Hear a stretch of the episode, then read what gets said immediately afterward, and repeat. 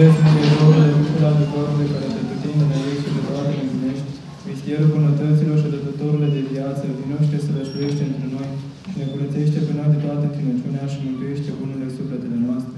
Slavă Tatălui și Fiului și Sfântului Duh și acum și pururea și vecii vecilor. Amin. Doamne miluiește, Doamne miluiește, Doamne miluiește, Părinte binecuvântat. Cu noi este Dumnezeu, cu a Său har și cu a Sa iubire de oameni, totdeauna, acum și pururea și în vecii vecilor. Amin.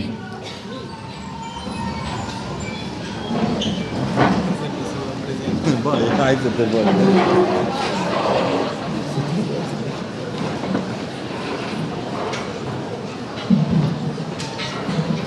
seara, încă o dată vă rugăm dacă puteți să lăsați locurile libere pentru cei care stau în picioare. Și cei care nu au ajuns o să-și mai ia scaunul. Îi mulțumim Părintele pentru că a ajuns în seara asta. Și de data asta nu au fost atât de multe poate, sau poate nu ne-a văzut atât de multe ispite ca și în postul trecut și Părintele a venit. Noi nu știm. Încă nu știm. Vă mulțumim că ați venit, Părinte, și v-ați ascultat. Haideți și pe scenă, dacă vreți, încoace, că îi mai ai. Nu, serios, vorbesc, serios.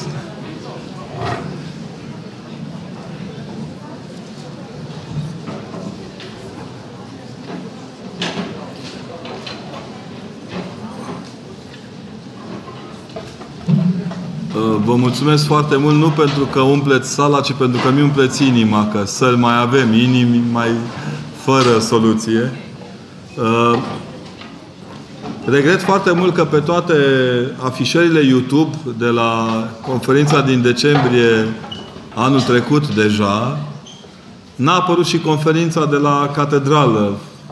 Ce am spus acolo și lumea crede că m-am certat din prima cu dumneavoastră în sală.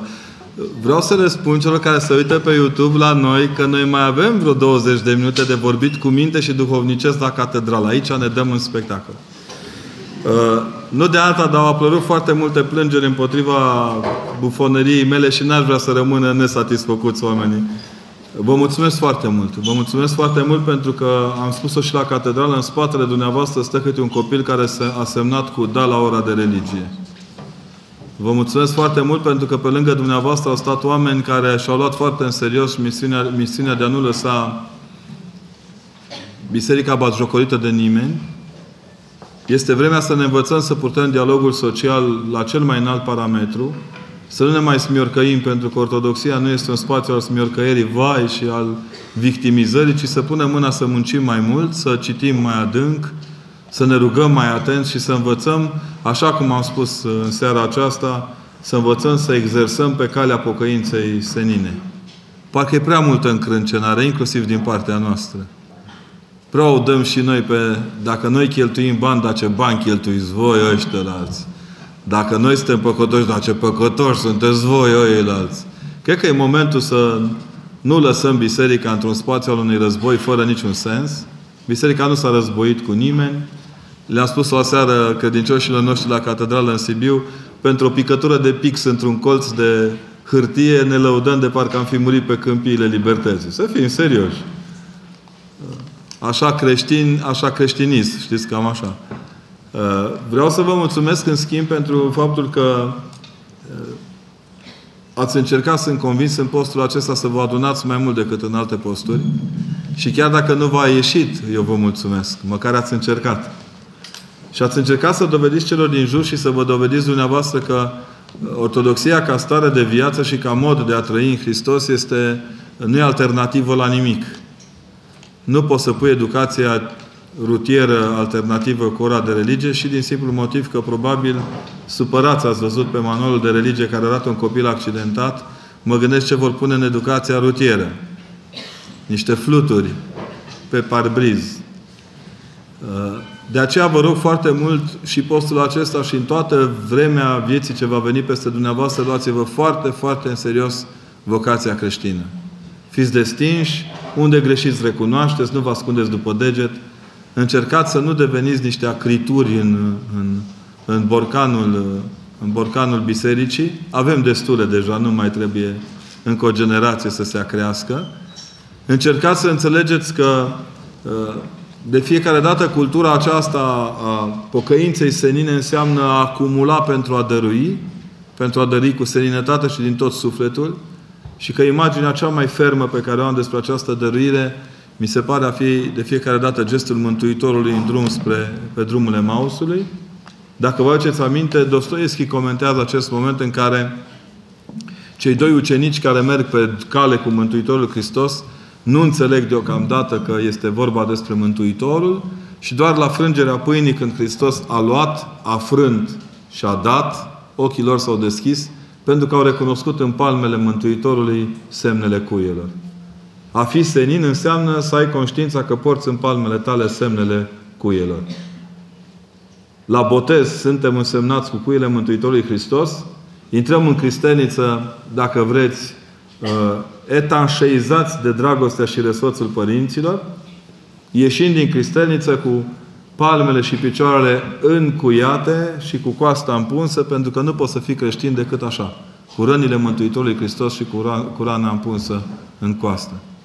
Sigur că pentru asociațiile gingașe la astfel de gesturi legate de rănile Mântuitorului, de patimă, de moarte și de înviere, le recomandăm desene animate cu Lolec și Bolec sau uh, nu pagadia aia cu lupul. Oricum, aia cu ai să vezi tu iepurașule, mai că aș repeta-o din când în când.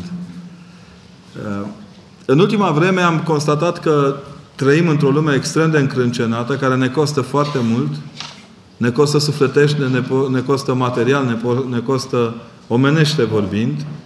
Uitați-vă cu ce amăreală ne trezim dimineața, să te ferească Dumnezeu să te uiți înainte de culcare la știri, că nu te simți prea bine. Tu stai și te culci liniștit și zici, oare băi, eu chiar n-am făcut nimic.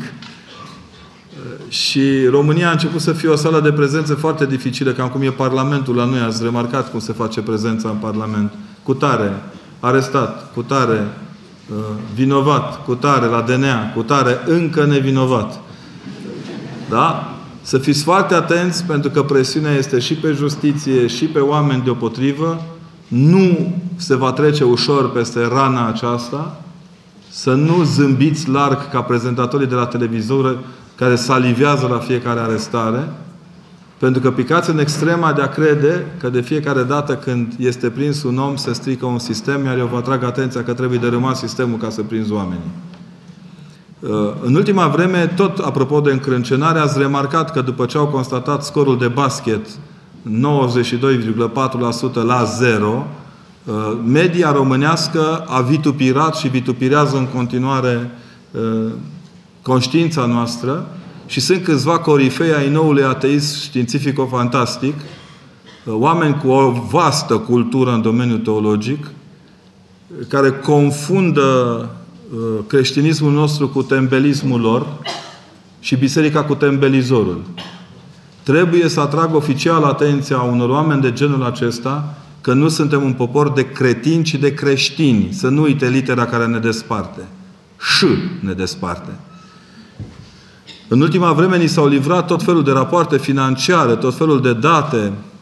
M-am uitat cu foarte mare atenție cum se manipulează sistemul. Eu sper să reușim în viitoare două, trei luni să le oferim o carte pe măsură. Biserica nu poate lupta la nesfârșit. Ea nu are o politică karaoke. Ieri am citit halucinanta mărturisire de credință a domnului Moise Guran, care acuză România, Biserica Ortodoxă, de prozelitism în România. Deci trebuie să ai o lipsă crasă de libertatea gândirii, să te plătească cineva bine sau în, re- în mod real să-ți lipsească cu totul conștiința, să nu vezi încotro derapezi. Un om care seară de seară, până la urmă într-o televiziune publică, adică te le-a plătită din banii celor pe care îi înjură. Noi am mai pățit-o așa. În vremea comunistă plăteam televizorul să ne înjure conducătorul. Acum plătim televizorul să ne înjure oamenii ăștia care se cred chiar conducătorii unui popor. L-am auzit cum spunea că dintr-o dată biserica, în situațiile în care nu a fi avut copii destui pentru ora de religie, aveam planul B. Întotdeauna este un plan B. Am putinit-o toți de câțiva, câteva luni. Și că planul B erau cabinetele de religie și care există în România de vreo cincisprezece ani, chiar șaptesprezece ani primul cabinet de religie. Dacă nu stai în mijlocul poporului, ți se pare că întotdeauna faci niște descoperiri de ultimul răgnet pe seama poporului. De altfel, dacă vă uitați pe site-urile de știri ale multor televiziuni, toate au titluri știre bombă, o, o, o știre care va dărâma fundamentul creștinismului. Săptămâna trecută ne anunțau că Bogdan Petriceicu Hasdeu avea undeva între textele sale un text în celtă, la Tatăl nostru în limba celtă, care semăna foarte mult cu textul din Tatăl nostru în limba română. N-am putut dormi noaptea, da. Fundamental. De ce vă zic lucrurile acestea? Pentru că toate aceste mușcături, care par ele nevinovate, dar nu sunt deloc, nu fac decât să vă încrânceneze. Să fiți foarte atenți. Ca să evitați încrâncenarea de moment a României de acum, fața către Hristos, care este rostul vieții noastre. Stingeți televizoarele, puneți-vă căștile cu muzică bună, citiți cărți sănătoase, vedeți-vă la un ceai, rugați-vă, postiți, îndrăznesc să spun, iubiți-vă, încercați să nu vă iubiți ca ăștia aprobați de curând neapărat. Iubiți-vă, dacă vreți și așa, dar faceți în așa fel încât conștiința voastră să rămână vie și senină. Pe măsura în care vă veți încrâncena, nu veți mai reuși să vedeți crucea lui Hristos. Fiți destinși în ceea ce privește mărturisirea de credință. N-avem de dat nimănui niciun fel de raport. Suntem într-un raport atât de intim cu Hristos, încât orice fel de alt raport în exterior dărâmă intimitatea aceasta și ne costă. Părinților, nu fiți încrâncenați cu copiii voștri, încercați să-i lăsați să respire școala, să se bucure de ea, ce-o mai fi rămas din ea. Încercați să conștientizați că le e mai greu decât dumneavoastră la servici. Pe copiii rog frumos să nu se încrânceneze, să dovedească că pot totul într-un singur an școlar. Aveți libertate de plină până la sfârșitul facultății să dovediți că sunteți deștepți și mai ales după terminarea facultății. Vreau să vă rog să nu vă încrâncenați să luați note, ci să vă încrâncenați senin, să câștigați cunoștințele de care aveți nevoie, să rămâneți oameni. Să rămâneți oameni. Și încă un lucru, ca să subliniem ceea ce am spus la catedrală și cu aceasta și închei pretextul întâlnirii, nu? Vă rog foarte mult să nu vă încrâncenați pe Dumnezeu dacă nu-L cunoașteți pe Dumnezeu. Când eram eu mic, era o vorbă ușurel cu pianul pe scări că se dezacordează. Adică dacă toți suntem în urcuș către Dumnezeu, încercați să-L simțiți în toate lucrurile care vă încarcă emoțional și sufletește suficient de mult încât să tresăriți la orice fel de vibrație a prezenței lui Dumnezeu în viața voastră. Nu-i cereți lui Hristos să fie nici coleg de bancă care suflă, nici profesor care să vă scoată mai la lumină decât ceilalți. Înțelegeți pentru numele lui Dumnezeu că Dumnezeu e Dumnezeu. Că funcția lui fundamentală este să se descopere și descoperirea pe care o face să ne cuprindă și pe noi și să ne, dă, ne dăruiască suficient de multe motive de a rămâne senini de partea lui. Riscul de a ne încrâncena, de a încerca tot timpul să dovedim câte ceva, e și boală popească asta câteodată, mai ales câteodată, încercați să o înțelegeți ca pe un mod în care Dumnezeu ne încearcă credința. În credință noi nu trebuie să-i dovedim lui Dumnezeu că noi credem în El, ci trebuie să-i dovedim lui Dumnezeu că această credință ne face una cu El pentru a putea să înmulțim minunea propriei noastre vieți și minunea vieții celorlalți de lângă noi. Asta e pe mic, cam ce am zis, mai larg un pic la catedrală. Sigur, cu alte cuvinte duhovnicești acolo și cu rugăciunile Sfinților Părinți. Dar pentru spațiul academic vă rog să rețineți mult. Încrânceneala naște monștri. N-am văzut nici profesor universitar, nici pictor, nici poet, nici om de stat, nici de justiție, nici muncitor simplu sau complex, cum vreți, care să câștige ceva încrâncenându-se. Pentru că efortul de voință pentru a face ceva e una, încrâncenala e altceva. Efortul de voință înseamnă a te așeza cu seninătate la îndemâna lui Dumnezeu, ca Dumnezeu să facă cu tine minuni. Celelalte sunt povești, moduri de manipulare, răsturnări de sens. E ceea ce nu mi-am dorit niciodată și aș vrea să credeți, cu mâna pe inimă vă spun, biserica e dispusă la orice fel de efort, numai să vă spele pe creier, nu. Pe creier se ocupă ceilalți. Noi mai plantăm ce a mai rămas nespălat. Pe potmolul care a mai rămas în creier nespălat de jeturile culturii moderne, încercăm să vă punem semințele limpezi ale întâlnirii cu Dumnezeu.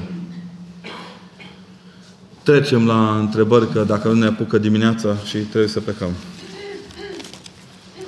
Cum deosebesc vocea lui Dumnezeu de vocea mea interioară? Cu grijă. Dacă vocea interioară spune, vai, ce tort frumos cu frișcă, mănâncă-l tot. Sigur nu-i de la Domnul.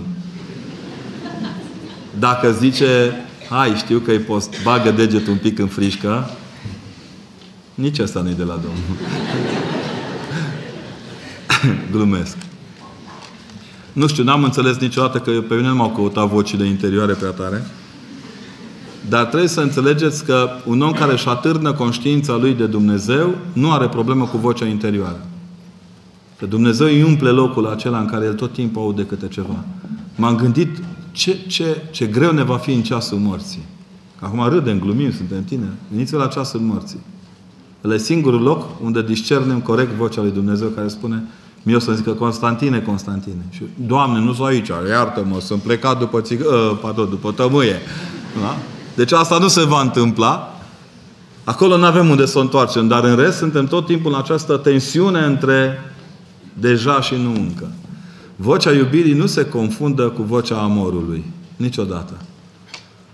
Vocea iubirii nu se confundă cu nimic. Are altă, altă tărie, cu toate că este extrem de suavă și discretă. Iar în viețile noastre Dumnezeu, am mai spus-o și altă dată, lucrează cu lovituri foarte fine. El este un maestru. Te mai îndreaptă un pic, te... ia mai uite-te și la soare, ia uite cum au venit norii peste Cluj. Adică, ceea ce spunea Mântuitorul celor care cereau semne, zice, când vedeți norii că vin, știți că se apropie furtuna. Fățarnicilor, norii știți să-i citiți, dar nu știți să vă citiți propriile furtuni interioare. Uneori te simți împărt... împovărat și istovit, ai un canon de făcut, a, da, e greu. Rugăciunea catistă nu întotdeauna se poate aduna gândurile ca rugăciunea să fie desăvârșită. Aceste rugăciuni și acatiste ajung la Domnul nostru Iisus Hristos. Păi dacă strigătul măgarului ajunge, cum să ne ajungă acatistul obositului? Încercați să nu las pe Hristos ca pe un surd. Da? El este destins, e mult mai aproape de lucrurile acestea decât vă închipuiți. El uneori e oboseala noastră. Să stai douăsprezece ore pe zi la slujit, cu rugăciune, cu spovedit, iară rugăciune, iară spovedit. Nu e ușor. Dar oboseala pe care ți-o dă slujirea este una pozitivă, foarte, foarte vie. Foarte vie. De-aia mă, mă, mă întristează foarte mult când văd oameni și unii dintre ei, oameni care credeam că reprezintă altceva pentru țara asta. Când înjură preoții, batjocuresc, habar n-au ce înseamnă să stai în fața morții. Habar n-au. Am povestit la catedrală și reiau povestea pentru că nu e poveste. Zilele acestea am trecut prin spital, am spovedit și am împărtășit. Am văzut mămici însărcinate care așteptau să nască. Am văzut tați care făceau șanț pe coridor în așteptarea copiilor lor. Am văzut medici obosiți, asistente pline de sânge care mergeau să se schimbe. E în mod cert, postul nu e vorba, în post nu e vorba de frigider. E vorba de disponibilitatea aceasta de a fi chiar obosit la mâna lui Dumnezeu. Când sunteți obosiți, spuneți lui Hristos atât, Doamne, ia-tu oboseala și fă-ți o odihnă. Eu nu mai pot. Amin, capul în pernă, la trezire, fresh, o luăm de la capăt. Dacă ne mai trezim, dacă nu, da. Și să te trezești o rugăciune, pentru că te întâlnești cu lumina. Și când ochiul tău se întâlnește cu lumina lui Dumnezeu, rugăciunea a început. Noi nu ne dăm seama, dar toate gesturile noastre sunt rugătoare de când ne trezim. Inclusiv căscatul, dacă vreți, da? În rest, sunt gesturi de cordialitate cu lumea în care trăim. Evitați să vă rugați obosiți, pentru că nu aveți câștig decât ca nevoință. Când vreți să aveți câștig ca rugăciune, trebuie să fiți tihniți. Dar asta nu înseamnă că nevoința e de aruncat la gunoi. Ferească Dumnezeu. Ferească Dumnezeu. Ia, în cazul în care preotul slujitor citește doar jumătate de acatist, ce trebuie să facem noi credincioșii? Probabil că o face înainte de începerea liturghiei. De obicei acolo mai taie sau când apare câte una. La noi când apare arhiereul, dispare la un moment dat finalul acesta de slujbă. Fie că e utrenie, fie că e, fie că e acatist, se întrece la un cuvinese cu adevărat, dar e întrebarea pe care trebuie să vă pun. Dacă e mirele venit, mai e nevoie de cuvinte? Deci când se întâmplă lucruri de genul acesta, trebuie să conștientizați că este un mod, o treaptă, se asumă o treaptă de trecere către altă slujbă. Când mi-am început preoția, în perioada aceasta a postului, în fiecare seară făceam acatistul Sfântului Vasile cel Mare ca să se usuce acnețul. Da? Ce scoteam duminica la liturghie și înmuiam în sângele Mântuitorului Hristos ca să nu se strice în timpul săptămânii. Măi, dar mă rugam la Sfântul Vasile cel Mare de îmi săreau capacele.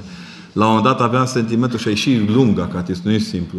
Și aveam senzația că e mai important acatistul decât faptul că las cutia descoperită. Până am învățat să descopăr și cutia ca să intre aerul peste. Deci tot ceea ce facem trebuie să facem într-un echilibru total între gestul nostru, gândirea noastră, rațiunea noastră, bucuria noastră de a fi. Nu vă închipuiți că dacă de acum facem o sută de acatiste, o să avem o sută de mii de haruri ale Duhului Sfânt. Iar mai cel de la mănăstire m-a mai învățat ceva. Când ți-e mintea împrăștiată, te ridici în picioare, faci trei metanii și zici, Doamne, dă-mi adunare de minte, faci trei metanii, te pui la rugăciune, nu s-au strâns mintea, te mai ridici în picioare, mai faci trei metanii. Așa ajungi la două, trei mii de metanii pe seară. Cum credeați că se, cum credeați că se ajunge, nu? Nu am încredere să merg la spovedit pentru că, unu, nu am încredere în preoți. Na. Nu am, cre- nu am încredere că se va schimba ceva în viața mea. Ce mă puteți sfătui? Când ai încredere în preoți, nu-i problema preoților, e problema ta. E ca încrederea între doi îndrăgostiți. Când unul dintre ei își pierde încrederea, alalt se poate da peste cap, pe calea ferată, pe pod, în notă, în someș. Nici o șansă. Deci, a asuma o, o nădejde care să te miște către un om este chestiune de, în mod real, în mod real de efort personal. Creșteți-vă încrederea în oamenii din jur. Probabil că așa vă purtați și cu părinții, așa vă purtați și cu profesorii. Pe mine mă distrează foarte mult că în ultima vreme am constatat că orice bășcălie îi scrie pe o tablă universitară și le cere studenților să o învețe, o învață, chiar dacă ei nu cred și n-au încredere neapărat în teoria respectivă. De frica să nu fie certați și să li se dea notă mică, așa e, da, sigur.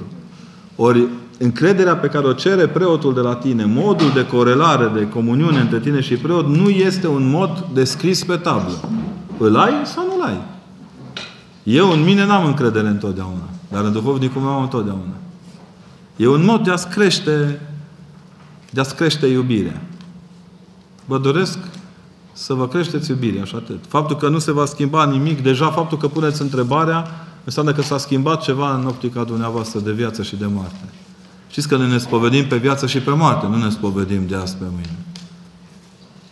Postul nu înseamnă să mă leg o zi în care să nu mănânc nimic. Nu. Poate greșesc, dar am, așa simt că mă căiesc pentru păcatele mele. E și un fel de trufie în asta. Doamne, dar pentru păcatele mele n-am mâncat luni, Doamne. Uf. În celelalte zile mănânc stravăn, dar doar mi-am plătit păcatele.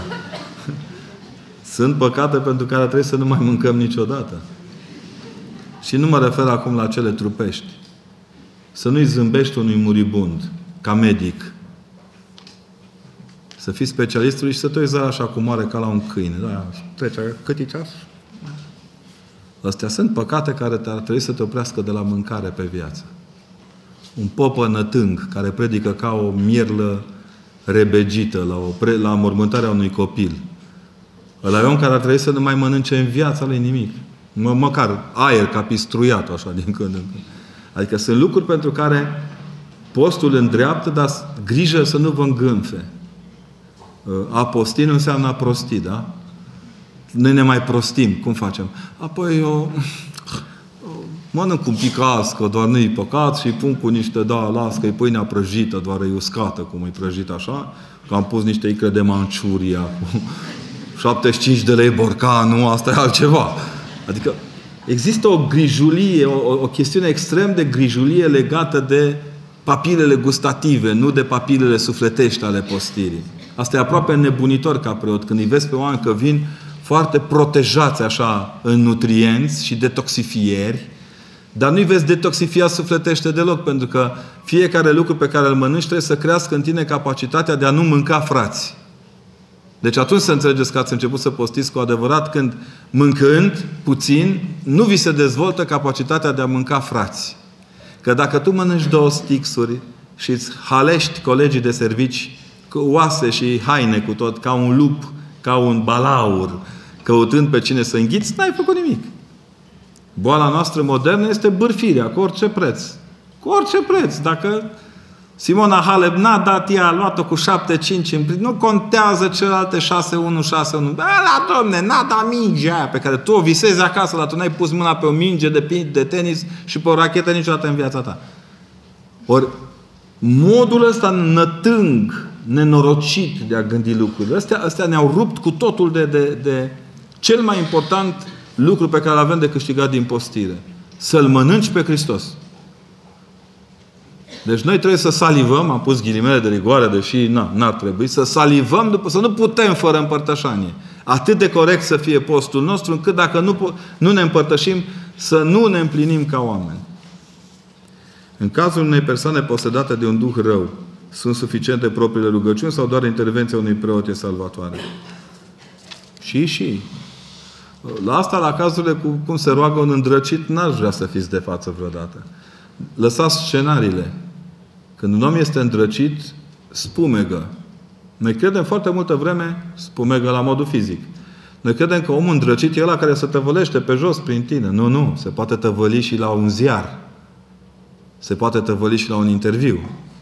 Se poate tăvăli la locul de muncă. Uitați-vă la câți oameni care conduc oameni se comportă ca niște draci la servici. Se uită ca niște curvari la colegele lor, se uită ca niște tipi care știu că au puterea, până vine șeful mai mare decât ea și dintr-o dată e exorcizat. Tot serviciul cântă Mielușelul tău, Hristoase, șeful nostru, văzând că vine șeful lui, Mielușel s-a făcut și behăinda iertare către toți, plecându-se a zis, miluieți-mă. Ori taina, taina puterii pe care o naște până la urmă dezdrăcirea, este taina aceasta adâncii, smere, adâncii smerenii și cunoaștere de sine. Oamenii când se, se îndrăcesc, pierd măsura lucrurilor pe care le fac. Să știți că atunci vă prindeți prima dată că unul a luat flama, când el crede că e Mary Poppins. A venit el de undeva așa special, cu o soluție specială. Deci ăștia care vin cu soluții speciale, să stați deoparte să-i urmăriți traiectoria. Că în umbră se văd cornițele. Chiar dacă e îndrapat în reverende, cruci, stați cuminți că și acolo se joacă scaramușul cu scurt-circuitul. Vă zic lucrurile acestea ca să fiți foarte atenți. Pentru că noi avem senzația că lucrurile astea ale Duhului Rău trebuie să fie ceva care miros, miros urât și, și vin să ne lovească. E, nu. Mai nou e cu ușa. Parfum Armani, adică e, nu mai miroase a zamă de varză, dracu. El miroase a Dolce și Gabbana, că tot le place lor să se comporte ca atare. Și observați că mai nou dracii se bat între ei, apropo de Dolce și Gabbana, nu? Unii zic una, alții zic alta. Nouă nu ne este a ne lăuda decât în Evanghelia lui Hristos și în crucea lui. Să țineți minte, omul care vrea să se mântuiască se ține de pulpana hainei lui Hristos și de crucea lui. În rest, celelalte ținte sunt false, sunt fictive. Sunt fronturi deschise doar ca să-ți împrăștii seriozitatea și, și puterea reacției. De ce sărbătorim ziua de odihnă duminica dacă în Vechiul Testament se ținea sâmbătă? Să știți că noi, românii, ținem și sâmbăta. Doamne, bine că n-avem și Coranul la baza culturii, că țineam și vinerea. Atunci să te ții. Luni, marți, miercuri, joi munceam. Oricum noi de vineri intrăm în Ramadan așa pe la douăsprezece pe la prânz. Sâmbătă somnului să ne culcăm.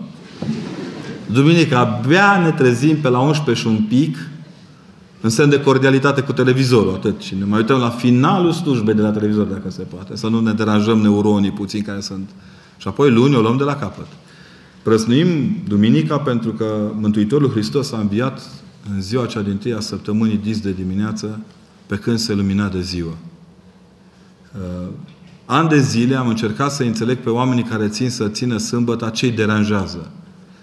Uh, Biserica Ortodoxă în înțelepciunea ei, zic eu, aproape, nu aproape, înțelepciunea ei divină, ține cu strășnicie, și uitați-vă bine că am dreptate, ca în Sâmbăta Mare, Hristos care se odihnește de toată moartea Lui, să învie.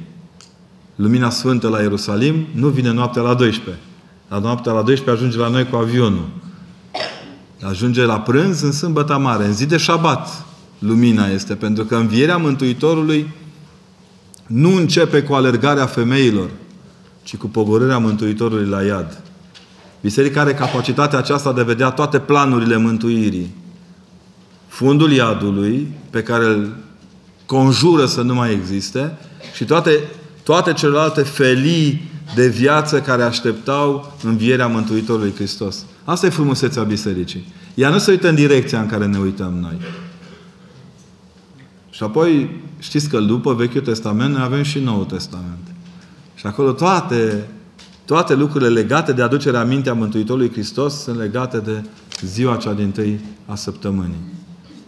Când sunt o grămadă de lucruri. Nu doar alergarea femeilor mironosițe, nu doar Petru și celălalt apostol pe care îl iubea Hristos ca să constate că e mormântul gol.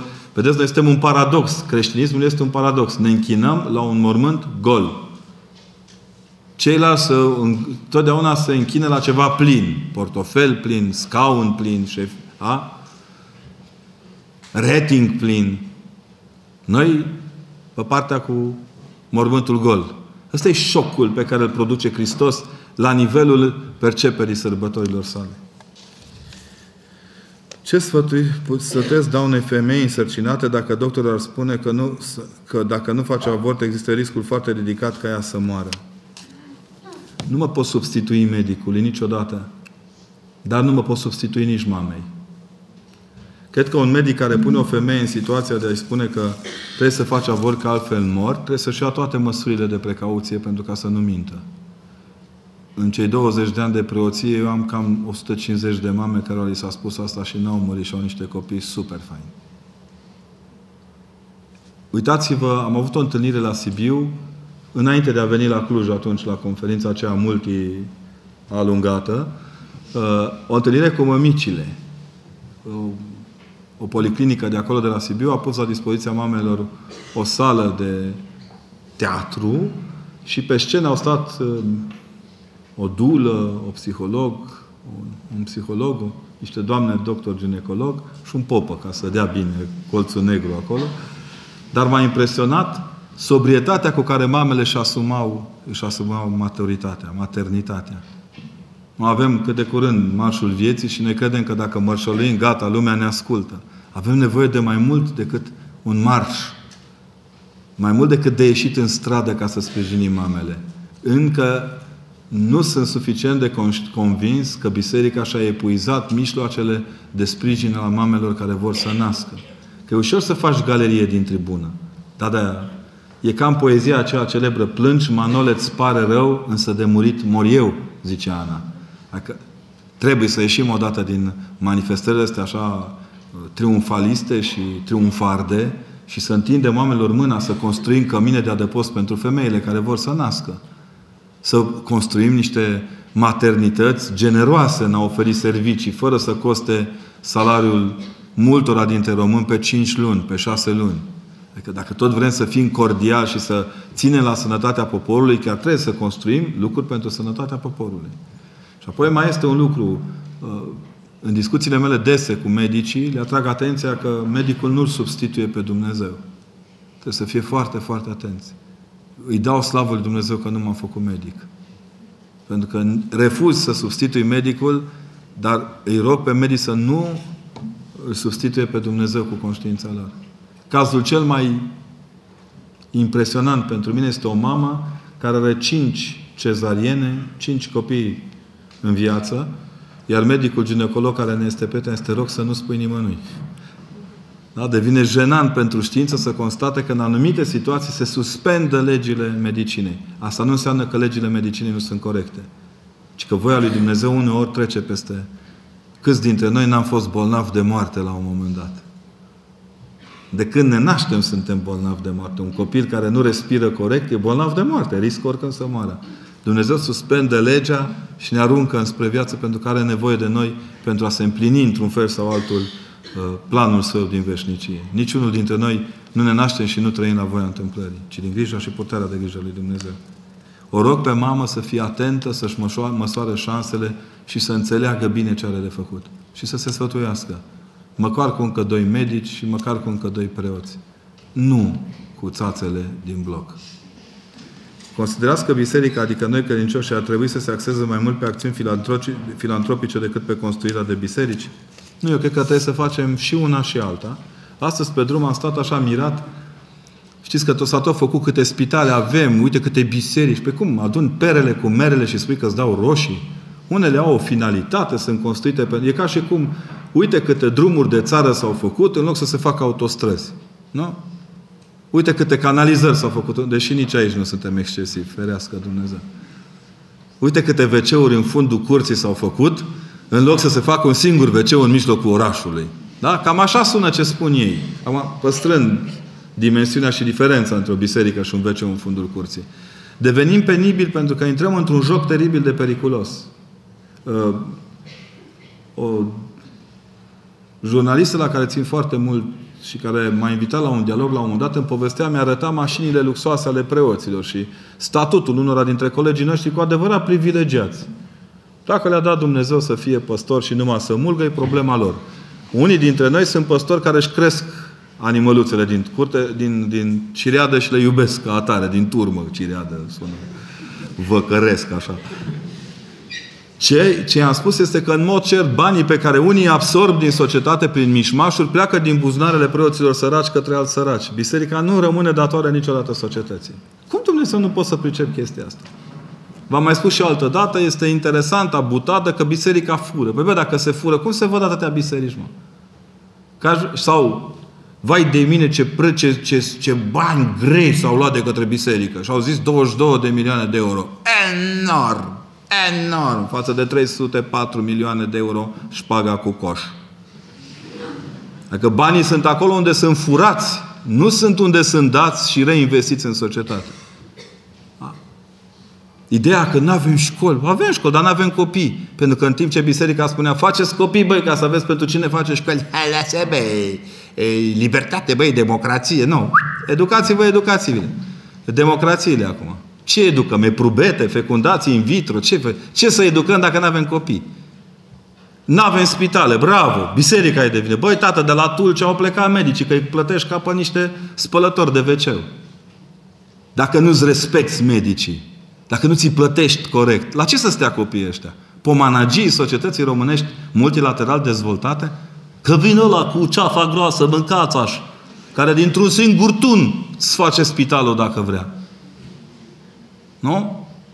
Ăla care a, a, a furat cât a putut, că e o boală și asta la român, furăcita cronică e... Ați văzut cum nu-ți vine să crezi.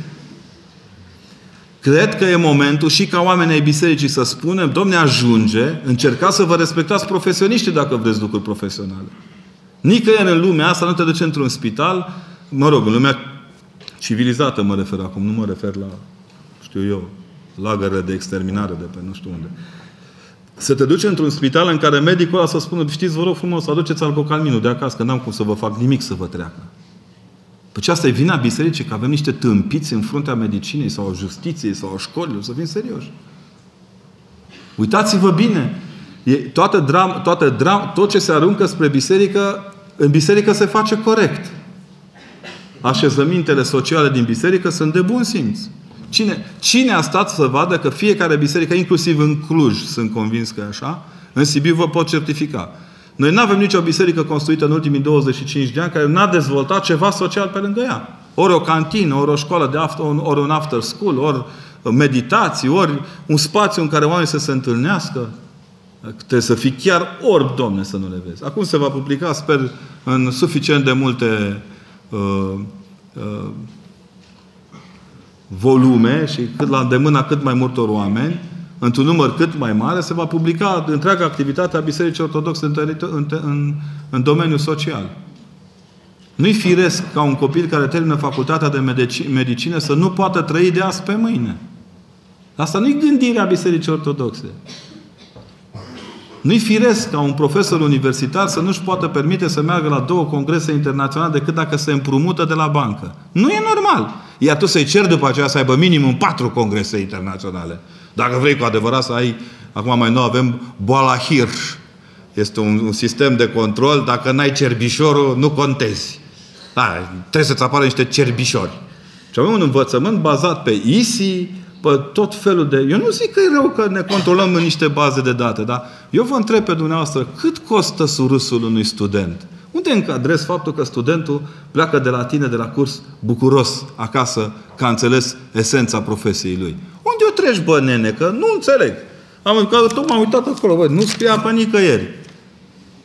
Sau că tu, ca profesionist, te duci să consiliezi pe cineva, ca preot, te duci și slujești, și omul ăla s-a bucurat în ciuda faptului că i-a murit tatăl, a înțeles că tatălui nu moare. Nu. Unde-l trec în curriculum vitae? Unde trec? Unde o să treceți în viața voastră faptul că copiii voștri miros frumos după ce le-ați făcut baie? Pe bune. Că astea-s miresmele care ne țin în viață. Fetelor, unde o să treceți că ați făcut o tocană de cartofi strașnică? În care curriculum vitae? Că lumea la servici vă vrea niște... fixiste de astea care să nu cumva să ieșiți. Din ce? Că nu avem niciun cadru.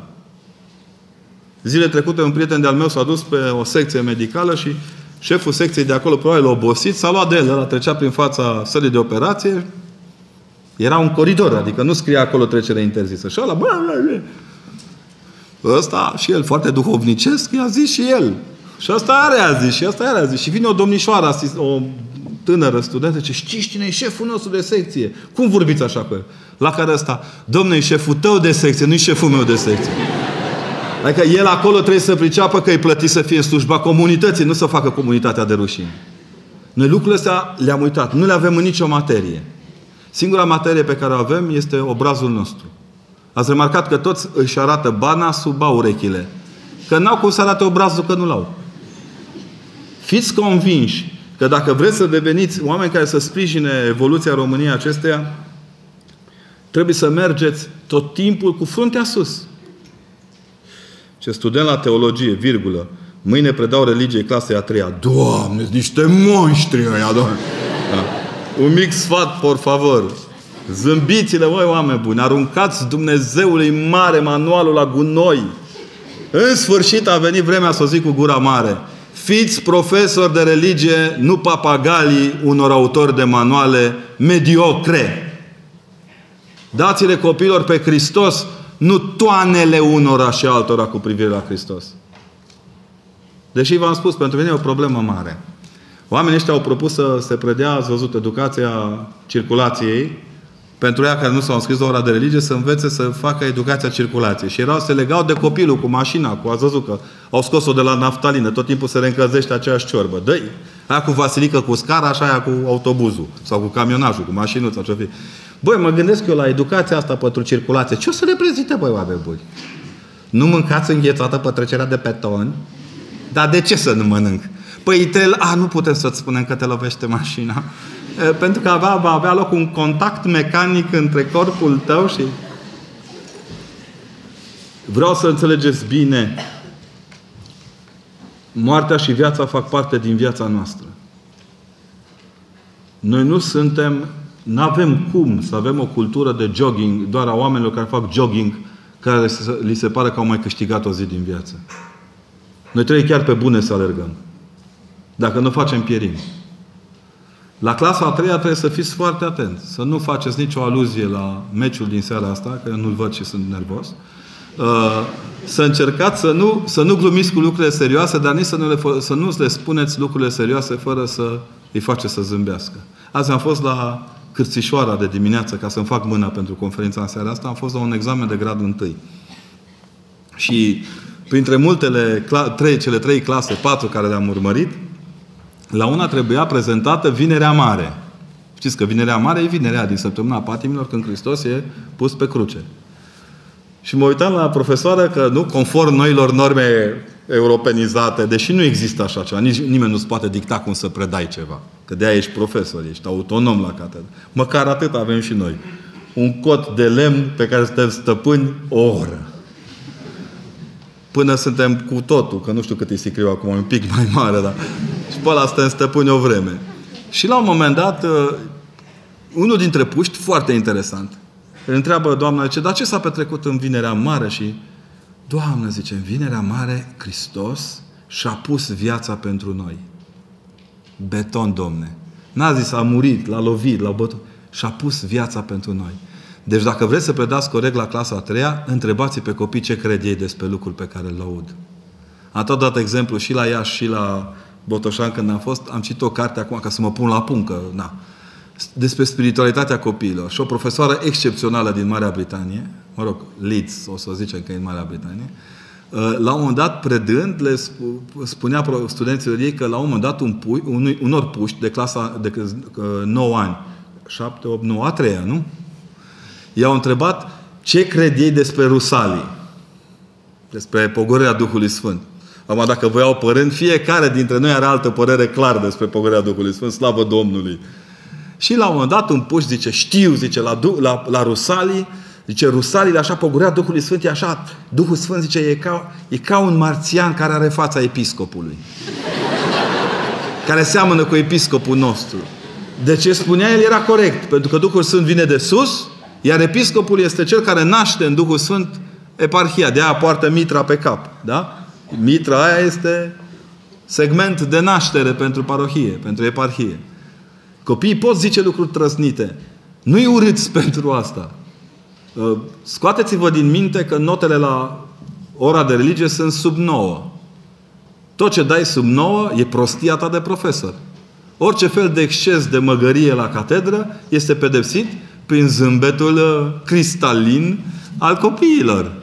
Ei știu să taxeze lucrurile acestea. Sunt de acord că nu suntem perfecți. Dacă eram perfecți, eram biserică, nu eram popor. Dar putem să propunem copiilor mici exerciții de perfecțiune, dintre care, sigur, cele mai de folos vor fi cele pe care vi le dau ei, dumneavoastră, nu invers. Ce înțelege Biserica Ortodoxă prin pocăință? Este pocăința în afara Bisericii Ortodoxe? Poate fi pocăința altfel decât senină? Cum? Oh, poate fi pocăință cu nevoință mare, mare, mare. Cu miros de ceapă prăjită, cu... Pocăința e una singură. Este exercițiul prin care îți propui să-i semeni lui Hristos în smerenie. Atât.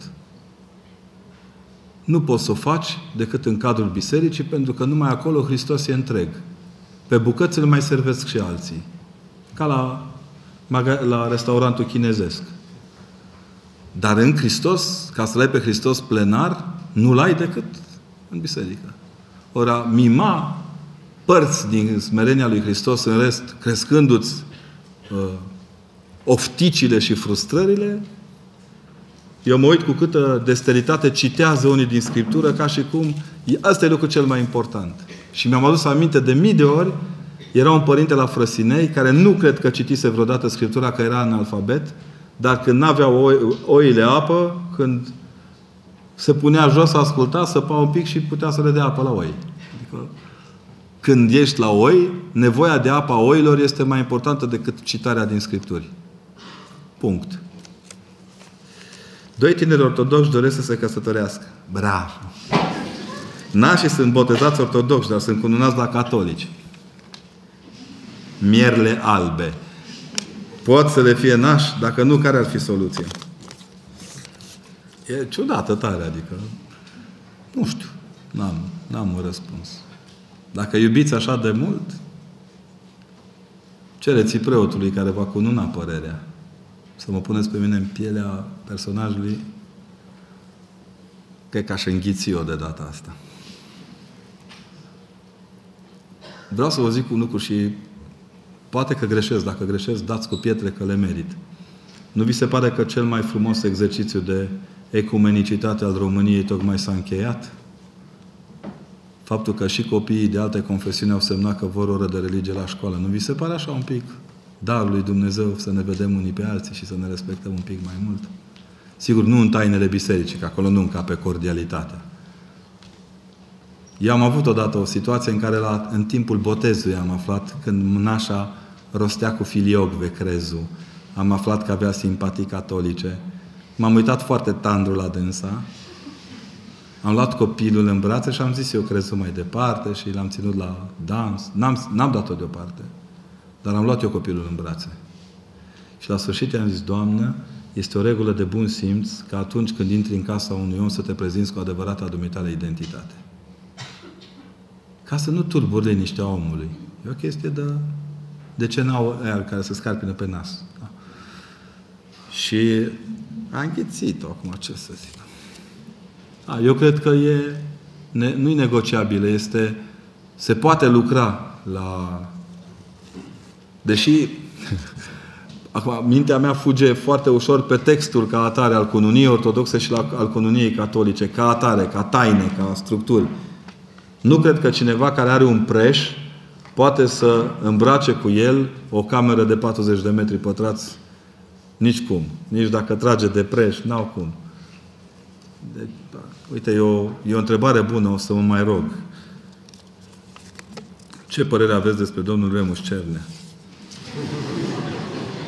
Eu îl admir foarte mult. Îl admir pentru că este un om remarcabil, cu o foarte mare putere de persoasiune la nivelul politic, care și-a văzut cu foarte, foarte multă seninătate de lucrurile pe care le are de făcut. Dar trebuie să punem mâna pe carte, totuși. Îl admir foarte mult. Mi-aș dori să-i văd pe ortodoxii noștri așa liniștiți și servind cu așa seninătate gogonele.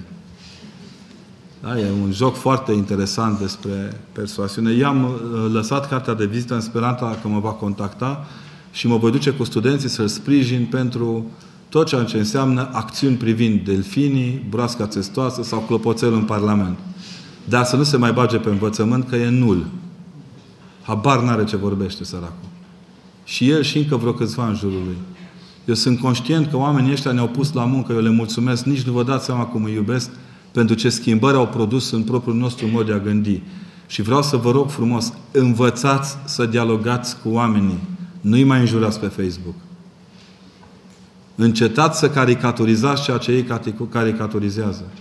Este lipsit de, de verticalitate creștină să intri în jocul mediocrului. Un creștin autentic, cu smerenie, se ține deasupra valului. Punct. E obligatoriu. Și își pregătește foarte bine intervențiile. Trebuie să fiți foarte pregătiți de fiecare dată când deschideți gura să știți ce ziceți. Oricum, pentru emisiunea de la Realitatea T V trebuie să-i mulțumesc unei clujence că m-a ajutat cu documentul de bază și care m-a învățat drept constituțional mai repede decât toți profesorii de drept constituțional care i-am cunoscut. Nu glumesc. Îi sărut mâna și ea știe că e în sală. E nevoie de oameni de profesie să te ajute pentru asta. Trebuie să învățăm să ne sprijinim unii pe alții. Biserica nu e făcută doar din popi cu bărbi, ci și din popi fără bărbi. Da? E făcută din voi toți. Și toți cu ce puteți ajuta, trebuie să ajutați. Mi s-a părut o absurditate să spune că s-a creat un război în România. Un... Fiți serioși, război la o mie de kilometri pe noi și ne se moare. Mai s-am stropit și noi cu un pic de pix într-un colț de hârtie și ne dăm martiri. Fim serioși. Și vă rog eu, puneți mâna și învățați. Fiți niște profesioniști perfecți. Tot ce puteți să dați pentru oamenii care îi primiți în... înaintea voastră, că sunteți medici, ingineri, economiști, orice, să lucrați perfect. Profesionaliz- reprofesionalizarea României este ultima șansă pe care o mai avem de trăit. Altfel suntem pierduți. Cum ajungi la inima copiilor când predai religie? Apoi te prostești un pic așa. Nu stai ca papițul. Nu intri cu catalogul în inima copiilor, asta e clar. Nu intri cu bocancii, te desculți. Cel mai interesant mi se pare modul în care copiii te iubesc fără să-ți dai seama. Am scris un articol acum vreo două săptămâni într-un ziar local, dar m-am documentat. În perioada când a început hardugheala asta cu scoatem, rupem, batem, ucidem, second-handizăm religia, o fostă studentă la mea, care este dublu licențiată, putea preda oricând cealaltă reli- oră de religie, sfânta engleză, care salvează sufletul poporului român, s-a dus la școală și profesorii de acolo, cărora le-a, pe care i-a sprijinit cu proiecte europene, au luat salarii de pe urma muncii ei, a adus puncte școlii prin faptul că femeia chiar a muncit. S-a uitat la ea, dintr-o dată, dintr-o dată ea și-a adus aminte ce importante sunt materiile lor față de materiile, materia fetei. Și au tachinat, au luat-o peste picior, au jignit-o de-a dreptul și a plecat cu nodul gât în clasă. Când a intrat, a intrat la, a intrat la puștime, la clasa a treia, apropo de cei mai simpatici adolescenți ai școlii. Și ăștia, să vedeți copiii, au simțit clar că-i tulbure treaba, au zis că copiii noștri nu sunt proști, să știți. Nu sunt deloc proști. Sunt aia, proști aia care îi cred proști. Și copiii s-au strâns imediat lângă catedră, au așteptat când s-a așezat doamna, i-au dus temele fără ca ea să le ceară nimic și s-au ridicat în picioare să zică rugăciunea. Ea era un pic absentă, ea lua, o luase în freză și freza nu miroase frezii, știți? Cam așa. Deci nu simțea nimic. S-a dat deoparte. Copiii au venit, au zis rugăciunea și au așteptat-o, ea și-a revenit, a intrat în rolul profesorului de religie și când a ieșit afară, copiii au pupat-o, iar când a ieșit afară pe coridor, ceilalți copii de clasele mai mari erau înșirați din clasă până la cancelarie cu flori. Asta e mărturia copiilor în școală. Școala aparține copiilor. V-am mai spus și în alte conferințe la Cluj, chiar am insistat că avem o școală dezechilibrată de dragul normelor, năpârcilor din învățământ. A tuturor rudelor, rubedenilor, finilor, finuțelor. E suficient să treci în, în, în, în, la primul zbor, dintre care nu toți, n-am nicio treabă cu gradele de rudenie. Chiar cred că dintr-un profesor universitar foarte bun se poate naște un alt profesor universitar foarte bun, pentru că își asumă cultura, biblioteca, limbajul, adică e un, este un joc de o regie întreagă. Dar să faci norme kilometrice pentru materii de nimic, care nu mai reprezintă nimic în viața nimănui, e bine, când a ajuns în cancelarie, nu prea mai aveau același zâmbet colegii ei. Copiii ne-au șters lacrima din ochi. Asta e, lucru, asta e lecția pe care a trebuit să o învățăm noi în lunile acestea. Vă rog să ne vorbiți puțin despre afirmația Părintelui Arsenie Boca: suferința și iubirea se cresc în progresie una pe alta. Sper să fie de la Părintele Arsenie Boca, că ce prostii s-au pus în gură în ultimii ani mi se face rău, dar asta poate fi de la Părintele. Admit că e de la Părintele. Am citit săptămâna trecută câteva neghiobii făcute de câte unii cu magie albă, magie neagră. Doamne, cât de nebun trebuie să fii să-ți bagi joc de Părintele Arsenie. Da? Uite, am închis paranteza, nici nu mai vorbesc despre asta. E o progresie între suferință și iubire, dar grijă mare că progresia înseamnă că de fiecare dată încep de pe un nivel înalt. E foarte greu să faci progresie de la zero la zece. Faci progresie de la zero la unu. Apoi crești unul până la doi. doi îl faci până la trei. Noi, în iubire, din nefericire, sărim etapele. E ca în filmele americane. Se culcă cu ea și pe o întreabă cum o cheamă. Ori a sări peste lucrurile acestea în progresia aceasta duhovnicească înseamnă, de fapt, a exacerba suferința pentru a crede că din ea se naște iubirea. Eu vreau să fiți realiști. Nu cred personal că din suferința unui copil care moare de cancer îi crește în progresie, în primă fază, iubirea Părintelui pentru Dumnezeu.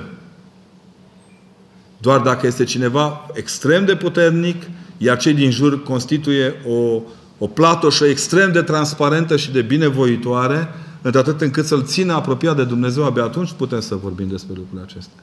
Oamenii trebuie crescuți nu în funcție de citate și nu în funcție de etichete. Chiar trebuie să trecem prin noi câteva dintre lucrurile acestea. Eu mă uit cu ce suferință vin copiii când în loc să ia nouă la un extemporal, la istorie sau la chimie sau la fizică, ca să vorbim de vii. Uh, nu vin acasă triști, domne, de parcă le-ai furat fericirea pe o zi întreagă. Deci toată bucuria lor de a parcurge la istorie, primul război mondial, ăla nu e un subiect de parcurs cu bucurie, se moare, na. Chiar mă... mă interesant, acum mi-a picat fisa. O să scoatem din manuale de istorie toate împușcăturile din primul și al doilea război mondial. Și pentru că avem minoritari turci în România, o să tăiem și luptele cu otomanii. Nu mai zic pentru faptul că avem pe frații maghiari, va trebui să fim foarte atenți dacă... Oare o fi existat un imperiu austro-ungar? Nu cred. Nu cred. Deci, intrăm în niște tâmpeni, dar mă rog. E bine, copilul ăla cu bucurie s-a apropiat de materia pe care o învăța. Dintr-o dată tu îi trăznești una că n-a învățat-o cum vrei tu să înveți. Asta e cel mai mare talent al unui profesor, este să-l faci pe copil să rostească ce crede el despre subiect și să-l onorezi pentru asta. Să te ridici în picioare, să spui, băi, bravo, domne, ai spus o prostie reală, dar e prostia ta, domne, n-ai furat-o de nicăieri, n-ai googleizat-o de nicăieri. Știți? Deci, în mod real, eu am avut un student pe care l-am ascultat în timpul sesiunii, domne, bătea câmpii. Dar o făcea cu o grație, eu fiind profesor și de comunicare, nu? Până la urmă, i-am zis, zi, bă, tată, bagă, dă-i. Domne, scotea, o învârtea, mâneca dreaptă, prin ureche, dă-i, biluțe, dă-i. I-am zis, băi, te-ți promit că nu te pic, dă până la capă ce poți, domne.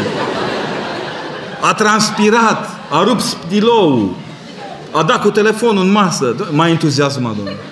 Pentru că eilalți care rosteau adevărul că adăs pe prețurile la atunci, C F R Cluj a intrat în teren cu următorul unsprezece, zero, zero, zero, da? Deci ăștia așa vorbeau despre credință. Ăsta despre prostia lui vorbea cu vervă, domne. Avea inimă pentru prostia lui. Păi cum să nu-l cinstești pe om? Băi, frate, meriți zece, dar nu pot să-ți dau mai mult de cinci.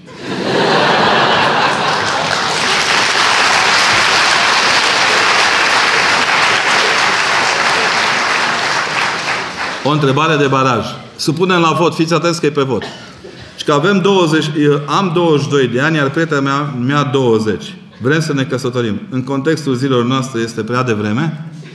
Cine crede că e prea devreme să te iubești la douăzeci și doi și douăzeci de ani? Să ridice mâna sus. Cine crede că este prea devreme? Cine crede că este oportun să te iubești la vârsta asta? Se abține cineva? Te abții? A, nu. Deci, dragii noștri, aveți votul nostru. Singurătatea înseamnă a nu-L simți pe Dumnezeu în suflet și este deci un păcat, cel al deznădejdei. Nu. Dar mă rog. Cum ne putem feri de a cădea în această... Nu, asta nu e singurătatea, asta e depresia. Depresia care se naște din caii verzi de pereți. Astăzi a răsărit soarele, dar n-avea lumina de el. Singurătatea este din contră apropierea totală de Dumnezeu într-atât încât nu-ți mai trebuie nimeni ca să te simți împlinit. De-aia noi vorbim în conferințe. Că ne lipsește Dumnezeu. Umplem aerul cu cuvinte. Că ne lipsește Logosul. La liturghie când zice popa cu frică de Dumnezeu, cu credință și cu dragoste să vă apropiați, e gata. Te-ai lipit de potir. Mai zici ceva? Zici, cred, Doamne, și mărturisesc. Dar cu gura plină după aia nu mai vorbești. Deci atunci te însingurezi fundamental când muști din Dumnezeu. Și te umpli de Dumnezeu. În restul sunt fasoane. Bine, dincolo de singurică, singurică, da, restul sunt fasoane. Există două moduri de a face cultură pe care un domn pentru care nu am foarte mare respect pentru că mi-a jignit mitropolitul, dar accept că e un om de mare cultură, domnul Dan Ceachir, spunea că omul poate fi omul de cultură poate fi de două feluri. Haiduc sau isihast. Dar isihast nu înseamnă însingurat neapărat. Isihast înseamnă să asumi în sufletul tău cu tărie această însingurare de dragul dobândirii lui Dumnezeu. Mulți se înjură pe călugări că dorm toată ziua. Ce facă ea acolo pentru societate? I-ați auzit zilele astea, nu? Comentarii. Dă-i, bă, bă. Oh, să știi că ai pe cineva în viața ta care se roagă pentru tine. Și care te iubește cum ești. Nu cum ai vrea să fii sau cum ar vrea alții să fii. Și care te asumă în rugăciunea lui pe măsura ta. Ce lucru mai frumos decât asta? Cum putem și cum trebuie să ne asumăm responsabilitatea de student, coleg, prieten, amic, copil al unui părinți care au așteptări de la noi? Noi... Ideea asta cu amăgit, dezamăgit, să știți că e falsă. E o pedagogie inventată de, în ultimii zece cincisprezece ani. Mama mea nu se putea dezamăgi de mine. Ce putea să zică? Ieși afară din casă că ai jucat fotbal prea mult? Sau... Trebuie să faceți lucrurile cu, cu inima. Faceți lucrurile cu inima. Fiți buni. Fiți înțelepți. Indiferent ce v-am zis, profesionalizație. Există și profesiunea de copil, să știți, printre altele. Aoleu, ce mă joacă ai mei după deget la profesiunea asta. Odată, aha, auzi, dar chiar nu putem să... E gata. A căzut popii tot zidul. Voi înși vă trebuie să fiți, să nu vă pierdeți tandrețe. Asta e... Omul modern suferă de lipsa asta de tandrețe. Tu ne zici că e șef de gard la Auschwitz. Latră ca un dulău. Uitați-vă cum vorbește lumea pe stradă. Tare, Doamne! Se audă! Și chiar dacă nu... Ce sens are într-un... În, în, veneam odată cu trenul. Băi, de n-am auzit-o pe tantea, o vorbit, de la Ploiești până la, dincolo de la Codlea, în continuu. Ea era dintr-o confesiune adiacentă. Și uh, am citit saltirea cu tare, salmul cu tare, ai văzut, care coincide. Ea credea că îmi dă mie lecții. Ea nu s-a uitat că eu îmi pusese în căștile de mult în ureche. Deci când vrei să crești cordialitatea cu oamenii, vorbești despre lucrurile care te unesc, nu lucrurile care te, te, te despart. Și dacă constați că sunt lucruri care te desparți, cauți lucrurile care, după ce te desparți, reușești să te unești iară. Că ați întrebat de dom domnul Remus Cernea. Oricând, cu drag, mă rog pentru el. Dar nu pentru că mi-a pus pe Facebook cineva să mă rog pentru el, ci pentru că real mă rog pentru el. El este partenerul meu de mântuire. Societatea modernă românească este uh, fișa de post a preotului ortodox. Mai ales că zice acolo că trebuie să ne rugăm și pentru cei care ne iubesc din calea afară. Cum să te, să-ți alegi un duhovnic? Cum să te rogi pentru ca să știi să te îndrepți spre duhovnicul potrivit sufletului? Habar n-am. La mine a fost pică, pară, măleață în gura lui nătăfreață. Vă dați seama ce înseamnă pentru un preot să își găsească duhovnicul? Ce maiutică e acolo, că popai parșiv, odată o învârte. E... În toate cursurile, de, când, când lucram la... mai des în psihoterapie, cel mai greu psihoterapeutizai pe alcool preotul. Bă, îți băga citate din Scriptură, Sfinții Părinți, despre pocăință, despre cutare, te aburea acolo. Aveam ochelarii aburiți așa cu totul. Păi am înțeles că, de fapt, în preot există o foarte mare rușine că nu este așa cum a sperat să fie. Te simți umilit ca om. Că nu le faci pe toate. Noi visăm în teologie, fai de... Toți vrem să fim Sfântul Ioan de Kronstadt, Serafim de Sarov, Ioan Gură de Aur, Sfântul Pavel, Petre, la oaltă. Serios, uite, dacă greșesc, preoții mă vor blagoslovi. Dar toți ne dorim la oaltă să fim ăștia, băi, și nu ne iese. Noi suntem noi.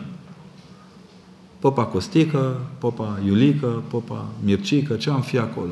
E, lucrurile astea sunt dureroase. La omul de ceilalți, cred că important este să căutați cu inimă foarte deschisă. Zilele acestea spovedim la catedrală ca să nu pierd uh, exercițiul. Uh, oamenii au venit și m-au uimit. Mulți veneau prima dată la spovedit și se, se uitau așa mirați. E frumos să te iubească ucenicii. Un preot se hrănește din dragostea, un duhovnic bun se hrănește din dragostea ucenicilor săi, care spun celorlalți că duhovnicul lor nu e cel mai aspru, nu e cel mai bun duhovnic, dar de departe e omul pe care el îl iubesc cel mai mult.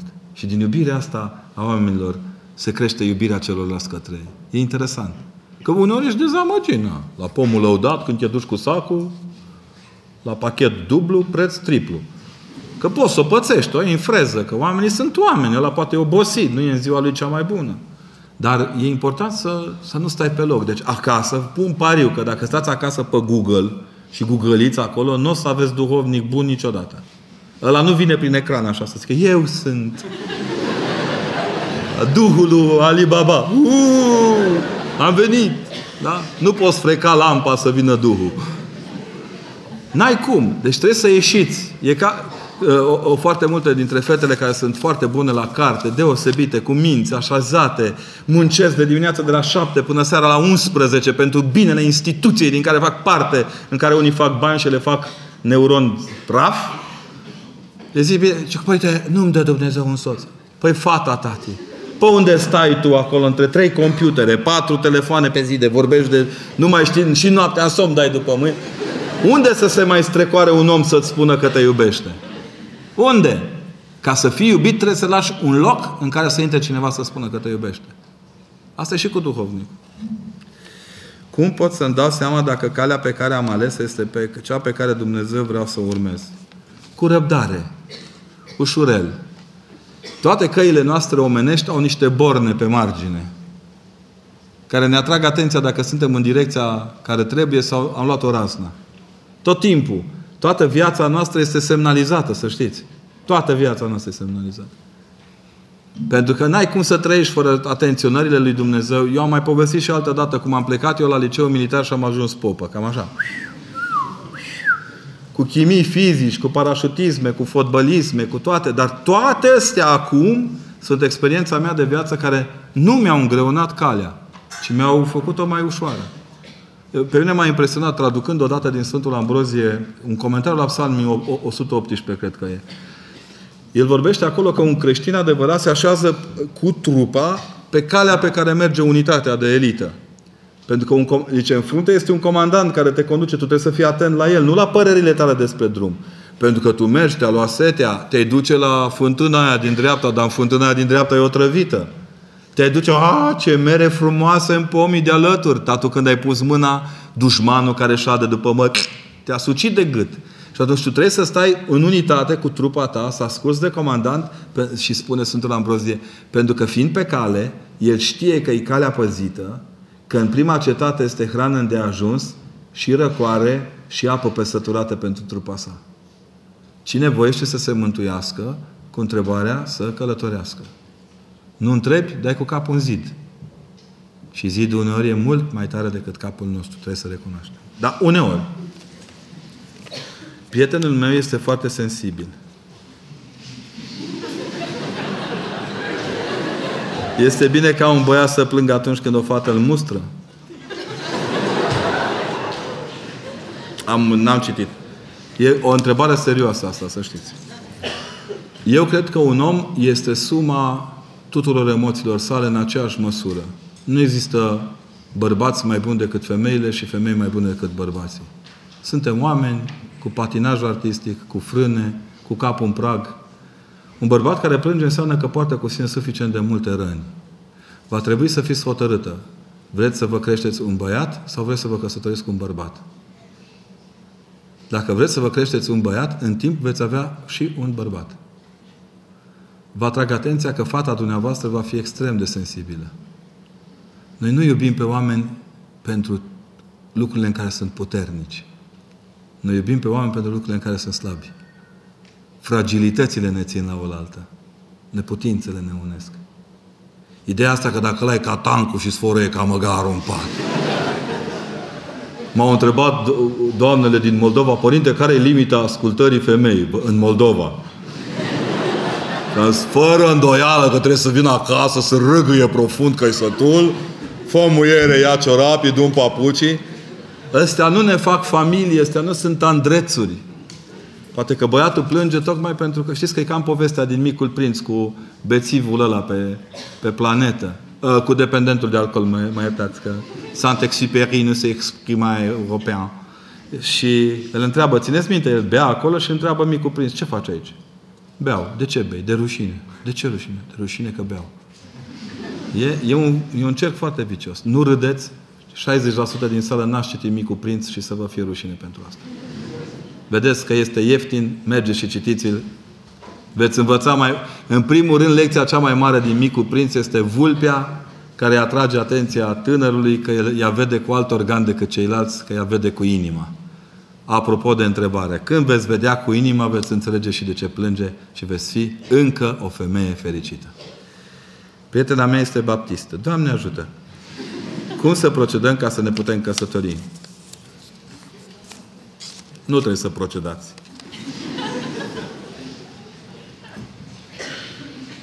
O să vă fie greu. Cineva, unul dintre dumneavoastră, va face un compromis.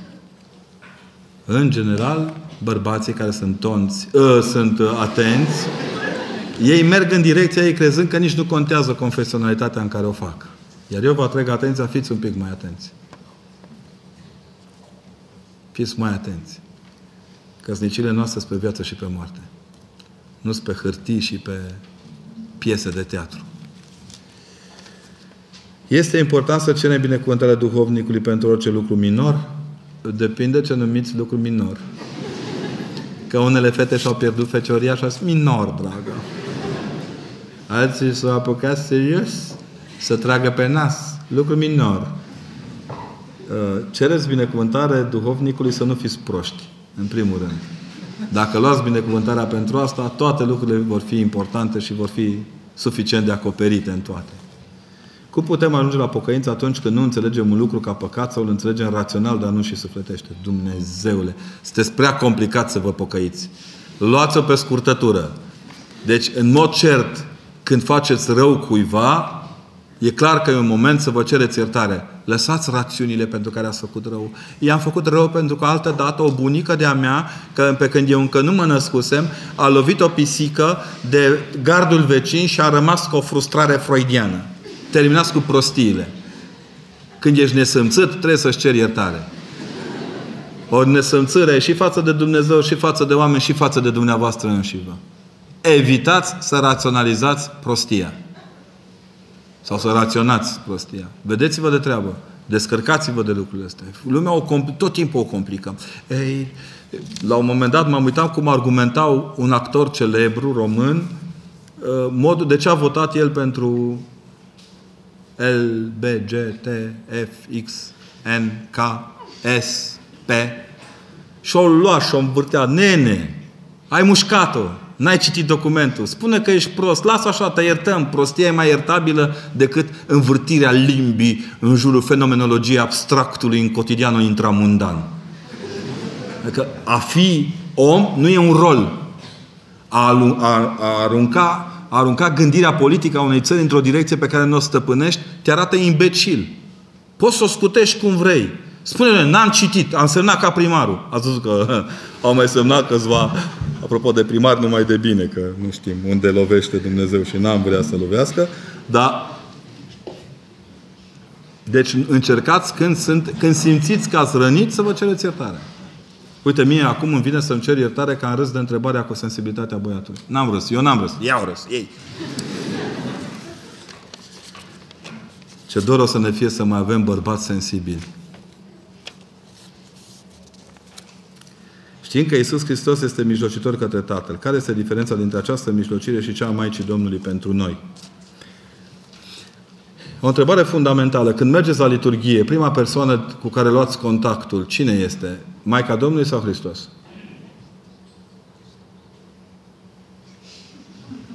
Ce duceți la altar? Duceți prescură, nu? În general. Unii duc prescură. Unii nu duc. O cumpără pur și simplu. Iar preoții noștri neatenți mai dau și prescuri vulcanizate. Da? Care ajung în altar și le trimit pe dos. Iar producția S R L, vulcanizarea S R L marfă. Să le fie rușine. Măcar atât. Uite, m-am răcorit și eu de o treabă care trebuia să o zic de mult. Da? Primul, prima persoană cu care luăm contact în ce privește liturghia este Maica Domnului. Pentru că ea este prescura din care iese Hristos. Maica Domnului ne mijlocește apropierea de Hristosul liturgic, euharistic. Am ascultat și eu un bătrân părinte din Occident care mi-a spus un lucru atât de fain. Uite, vă rog eu, uitați tot ce am zis. Dați-mă afară, trimiteți-mă acasă. Știți ce mi-a zis omul ăla? Ce nu încape în liturghie, nu e teologie. Până mâine vă dau de lucru. Auzi? Ce nu încape în liturghie. Deci la binecuvântat este Dumnezeu nostru și încep să pregătești, nu liturghia la proscomidie, până la amin, ce nu încape în liturghie, nu e teologie. Tot ce ne spun ăștia să facem, luați, băgați, duceți ăla, salvați-l pe ăla, băgați banii în aia, scoateți bani din cealaltă, nu e de la binecuvântare la outpost. Sigur că mijlocirea Maicii Domnului este extrem de importantă. Extrem de importantă. Dar ea nu este decât cea care te duce la Hristos. Am copilete în casa de copii. În tot acest timp am adunat multă ură față de cei care mi-au făcut rău, voit sau nevoit. I-am blestemat pe părinții mei morți, chiar dacă nu i-am cunoscut. Când eram mică, nu înțelegeam de ce mi s-a făcut rău. Acum, fiind mare, încerc să-mi scot monștrii din cap, dar nu pot. Ceva stă ca un magnet în capul meu. Mi-e frică să-mi deschid celor din jur. Am de lăsare și multă evitare de a socializa. Vă cred pe cuvânt. Fără să fiu crescut într-o casă de copii, uneori am aceleași sentimente. Eu însumi, în ciuda tonicului meu optimist, uneori mă simt arestat de lumea din jur. Dar îndrăzniți. Cu riscul de a se supăra mama pe mine, trebuie să vă zic povestea ei. Cu riscul major de a se supăra pe mine, sper să nu vadă pe YouTube conferința. Mama a trăit prin drama aceasta, pentru că tatăl ei a dispărut la un moment dat. Noi multă vreme l-am, crescut, l-am crezut mort. Și în fiecare an, când mergeam vara la Sighetul Marmației, mama privea peste Iza departe în satul în care bănuia că ar putea să trăiască tatăl său. A avut mama un nod în gât de, nou, de douăzeci de ani. Deci mama i-a crescut un nod în gât timp de douăzeci de ani. În partea cealaltă era tata. Tata care a rămas orfan la cinci ani. Tatăl tatii a murit când tata avea cinci ani. Tata la nouă ani s-a apucat de muncă. Și el avea nodul în gât. Când am intrat la facultatea de teologie, am luat-o pe mama la plimbare și neașteptat am trecut podul de la moară și ne-am dus către satul în care știam că e posibil să trăiască posibilul meu bunic. Și ne-am nimerit la, în timpul nunții unui posibil verișor de-al meu. L-am căutat pe omul care era posibil să fie bunicul nostru. Și omul n-a recunoscut nimic. Cine-i... Era perioada când se cereau pământuri înapoi, nu copilăriile înapoi. Dar la plecare am avut grijă să-i... După ce a zis, nu, nu e așa, cu tare, am avut grijă să-i strâng mâna și să zic, nu știu dacă ești bunicul meu, dar vreau să știi că astăzi ai strâns mâna unui viitor preot ortodox. În partea cealaltă, tata s-a vindecat în momentul când eu m-am hirotonit. Tata, din momentul hirotonirii mele, nu mi-a mai zis niciodată copile, costii, costeluș, decât așa, în momente de maximă tandrețe. În rest îmi spunea părinte. Este impresionant să-ți descoperi capacitatea de a-ți salva părinții de lipsa părinților lor. E fulminant. Vă rog să vă căsătoriți la timp, să nașteți copii și vă vor vindeca copiii de toate nenorocirile astea. Eu merg de ani de zile în casă de copii, îi pup, ne jucăm, ne jucăm trenuleț, îmi-au rupt la reverende. Cele mai faine reverende sunt ele rupte în casele de copii. Am spălat la fund, am scos muci din nas, am lucrat cu copiii bolnavi de SIDA pe când ziarele noastre se temeau că se va infesta România. O grămadă de trăznăi. Nu vi le spun acum, până la rost. Este impresionant să poți să redai celorlalți nădejdea că există cineva care iubește. Dar știți de ce am făcut-o? Pentru tata și pentru mama. Pentru nimeni altcineva. Și acum că tata nu mai e, o fac pentru mama. Când mă duc între copiii ăia, o văd pe mama. O văd pe mama așteptându-și tatăl. Deci, căsătoriți-vă, nașteți-vă copii, o să vă iubească și o să vă vindece de toate nebuniile astea. Dar îndrăzniți. Eu știu unul care a biruit lumea. Cât ar fi ea de urâtă. În septembrie va fi întâlnirea tinerilor de la Cluj, ortodoxi din Europa. Primăria a aprobat proiectul prin care se alocă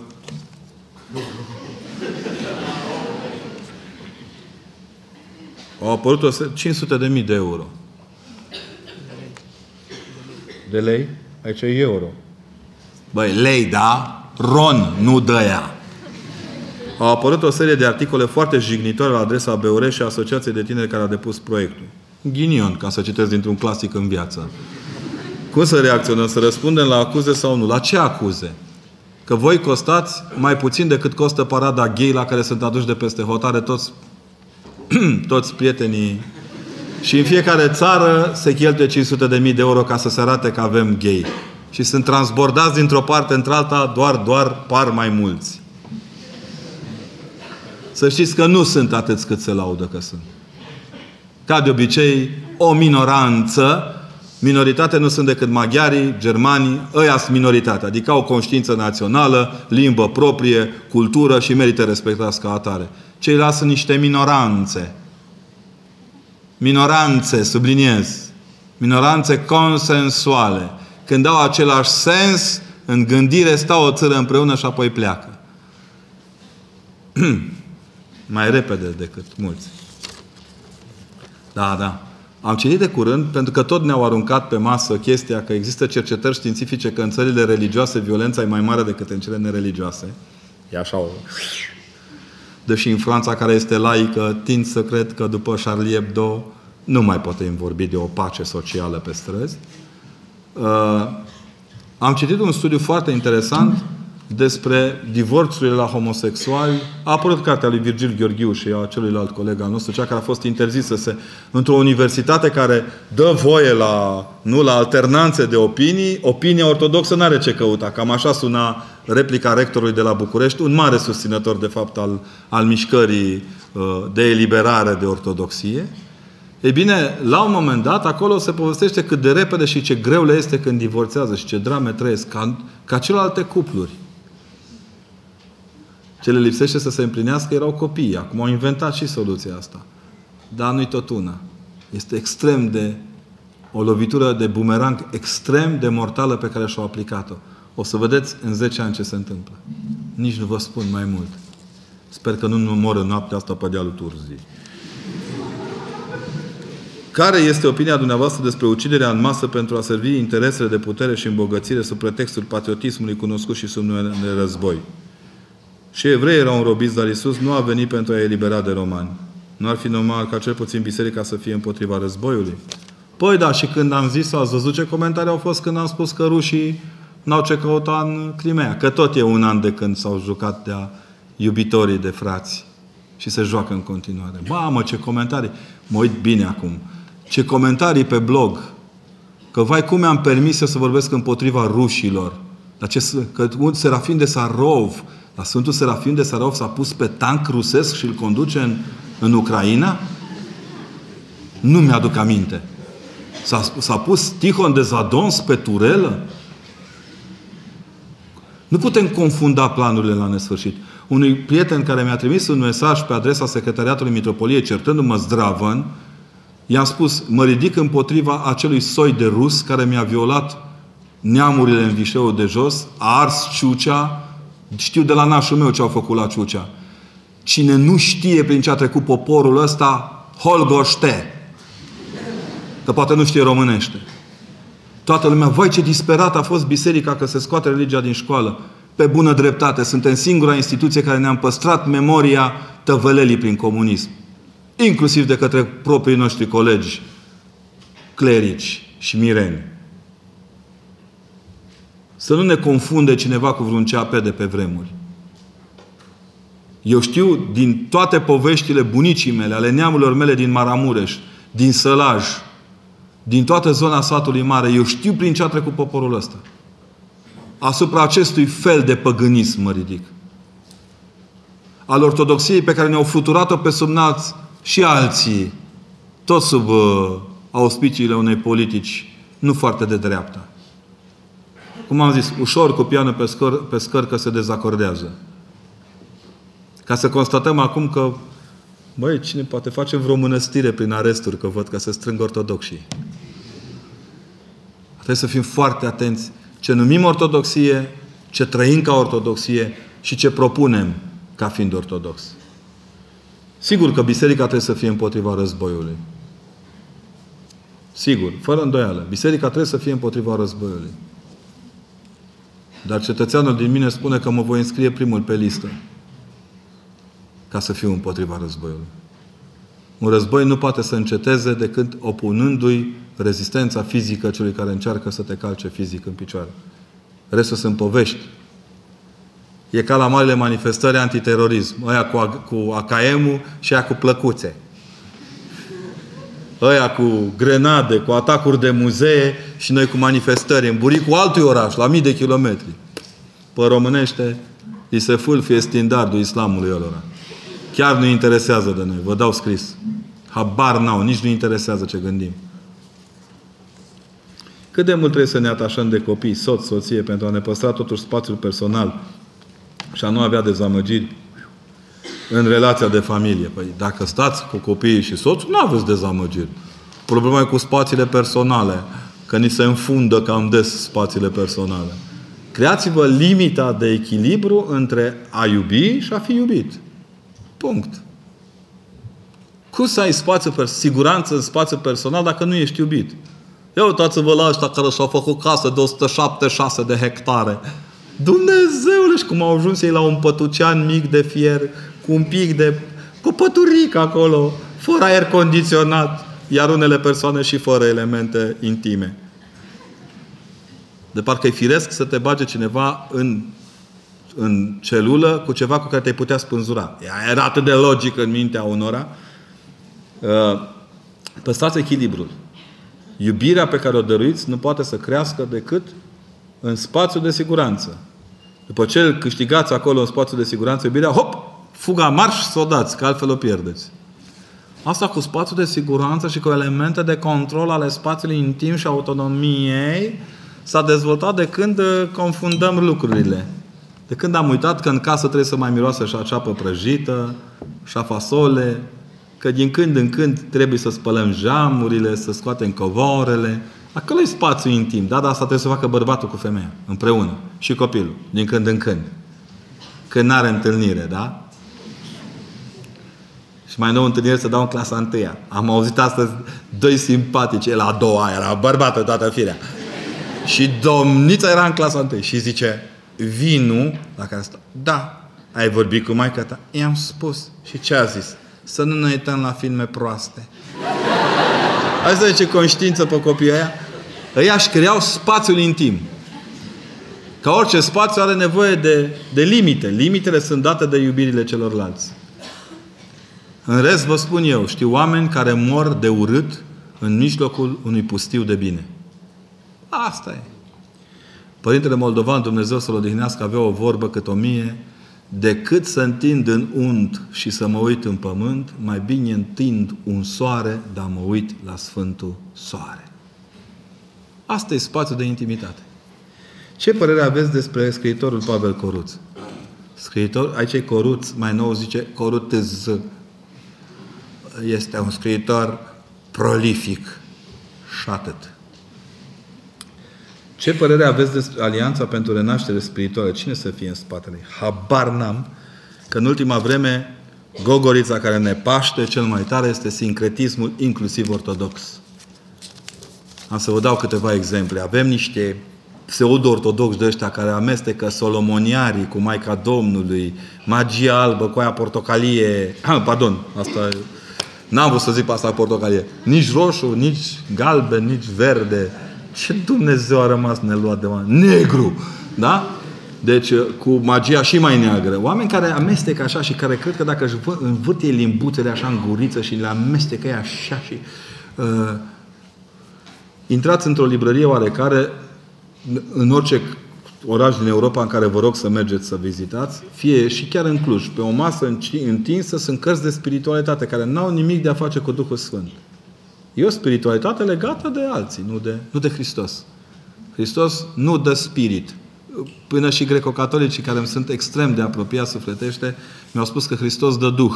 Și am zis, așa e, ne mai rugăm la Sfântul Spirit, dar, dar dă Duh. Hristos dă altceva. E o altă suflare decât o simplă spiritualitate. Nu, n-am glumit când v-am zis asta. Ei sunt foarte atenți în ceea ce scriu în teologie. Cel mai mare lucru pe care... Și vreau să mai țineți minte un lucru. Am învățat în ultimele luni de la un profesor de pedagogie renumit al spațiului creștin de gândire că există o singură pedagogie. Pedagogia Evangheliei. Și foarte multe alte pedagogii care sunt pedagogiile spirituale, dar care n-au nimic de a face cu pedagogia Evangheliei. Pentru că Evanghelia ne dorește îndumnezeirea, iar ceilalți trag de noi să rămânem oameni cu afectele noastre. Puse bine la punct, structurate, dar ale noastre, nu cu bucuriile lui Hristos. Din punct de vedere al bisericii, este permis să cununi pe cineva fără să fie căsătorit? Nu. N-aveți casca de protecție. Nu sunt... E ca și cum te duce și ai zice îl iei pe Georgica de pe stradă, doar că ți-e simpatică, mănâncă sandwich-ul și bea cafea și zici, de mâine e șeful meu de șantier. Știți, eu nu sunt, nu sunt constructor, nu contează. Dar nici nu fac diferența între fier forjat și beton. Nu contează. Da? Deci căsătoria se fundamentează pe căsătoria celuilalt. Asta e biserica. Biserica nu este un accident genetic. Toți ne naștem din nașterea celuilalt care se naște din apă și din Duh în Hristos. Cea mai bună prietena mea crede că Dumnezeu e entitate extraterestră. Nu pot să o luăm. Las-o așa. Măcar asta zice entitate și extraterestru. Bravo ei! În ultima vreme am avut o problemă cu o doamnă care credea că Dumnezeu e ca o râmă. Și a zis, Doamne, dumneata, dormi bine noaptea așa? Da, serios. Bravo, asta e entitate extraterestră. Ce să-i faci? Ce definim ca entitate? Nu știu. Ce definim ca extraterestru? Ea seamănă cu foarte mulți din România. Cu foarte mulți din România. Cu enorm de mulți din România. O fată de douăzeci și trei de ani își pierde viața într-un accident de mașină. Provenea dintr-o familie de oameni credincioși. Există ipoteza unui blestem. Credeți că este posibil să fi fost un lucru necurat la mijloc sau pur și simplu asta a fost voia Domnului? Prostia șoferului nu-i voia Domnului. Vă spun eu ce a fost. Un incompetent de director de școală de șoferi a pus în mâna unui puțoi un carnet pe care l-a obținut după aceea cu buna colaborare a organelor competente. Debilul mai avea și mașină puternică, probabil. O conducea exact cum își conducea gagica, adică de la distanță, așa, cu semnale largi. Ce treabă are Dumnezeu cu prostia omului?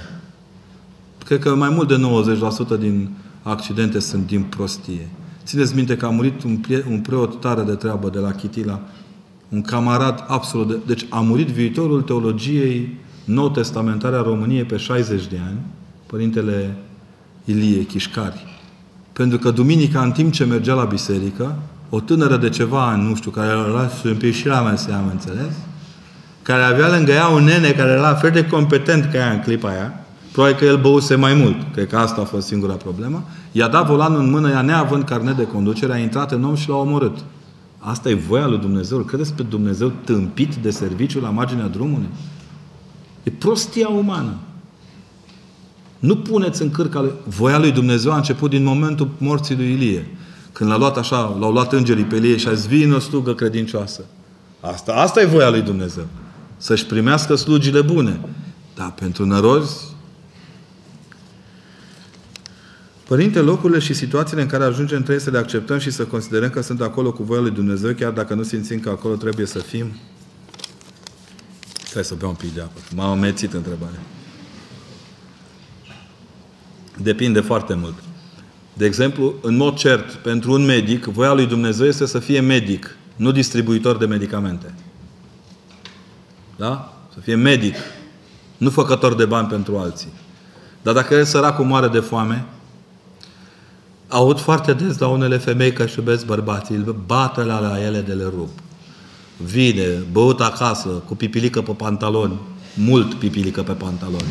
Înjură copiii, trântesc, ard lucrurile, jetuie din când în când. Deci că stau cu el ca să aibă copiii un tată. Serios? Asta e voia lui Dumnezeu? Să aibă copiii un derbedeu, pururi așa, ca pe desene animate în față? Nu confundați voia lui Dumnezeu cu opinia generală despre ceea ce ar putea fi voia lui Dumnezeu. Pentru a afla, rugăți-vă mai mult. Iar pentru fata care a murit, sunt convins că Dumnezeu a găsit milă. N-aș vrea să fiu în pielea celui care a omorât fata. Ce spuneți despre artiștii cunoscuți în toată lumea și despre care se spune că lucrează cu Iluminati? Să știți că există un spray de muște, tot Iluminati zice. Muzica lor nu ne-ar putea induce idei subliminale? Sigur, avem de a face cu un element de osmoză intelectuală. Eu zic de mâine să publicăm lista cu toți care am, credem noi că ar putea fi în grup și să nu mai ascultăm nimic.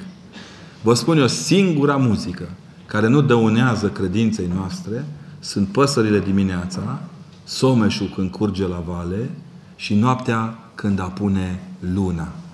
În rest, toate. Că și dacă pui câte un muezin de ăsta ortodox, de... Stă Hristos săracul, se scarpină, se va... Să-i mă zi odată ce vrei. Doamne, stă... lasă Doamne și miluiește peste o jumătate de oră. Între timp, Mântuitorul fuge în Ghana, vindecă un copil, aleargă la vreun spital, mai trece mâna, a terminat la nu bine, vine acum. Astea nu sunt niște mesaje subliminale. Sau când te-a pus să faci pavarotisme în biserică. Și nu ne duce pe noi în ispită. Cui prodest. Unde smerenie nu e, te-a luat Iluminatul.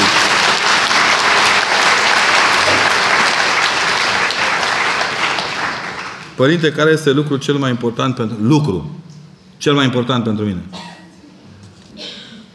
Astăzi mașina lui Romeo, să mergem acasă. Mâine mașina de dimineață la șase jumate, mașina care mă duce la București. Pa, o mai vedea. Nu am lucruri importante. Nu, nu, n-am lucruri în dotare. Mi-am pierdut și stiloul la care țineam. Recunosc. Uneori telefonul este foarte important. Și cheia de la ușă. Ca să nu-mi trez... Da, da, să știți că nu vreau să-mi trezesc copiii și soția la trei când o să ajungem noi acasă. Deci, îs câteva lucruri importante. În Biblie scrie că mai ușor e să treacă o cămilă prin urechea acului decât să intre un bogat în împărăția lui Dumnezeu. Asta înseamnă că bogații nu se mântuiesc? Răutăcioși mici! Dacă îmi luați salariul de bugetar de la bogați, vă place? Uh-huh. Nu. Ideea cu... În primul rând că nimeni n-a încercat să bage o cămilă prin urechile acului. Dar vreau să vă spun un lucru.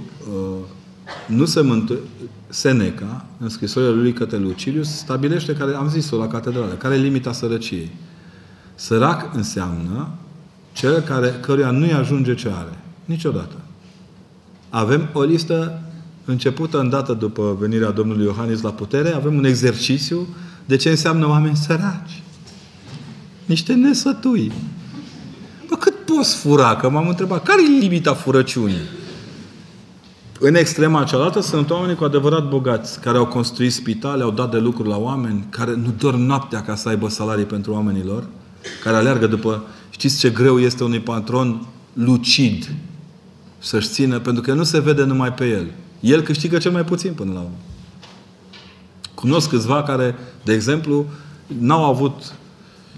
Au dat comandă de treizeci de mii, oh, mă aude domnul Remus Cernea, de treizeci de mii din, din aluat, dintre acela moldovenesc. Așa? Pentru toți cei din, pentru toți cei din firma lor, și când au ajuns, au ajuns acasă, le-a întrebat nevastă sa, băi, dar tu ai adus mielul pentru noi. Un astfel de bogat nu se mântuiește? Să fim serioși. Mai fericit este a da decât a lua, zice Scriptura. Dacă ai de unde da, trebuie să ai de unde da. Există un bun simț al bogaților.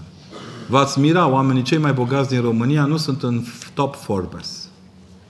Sunt în topul oamenilor din jurul lor.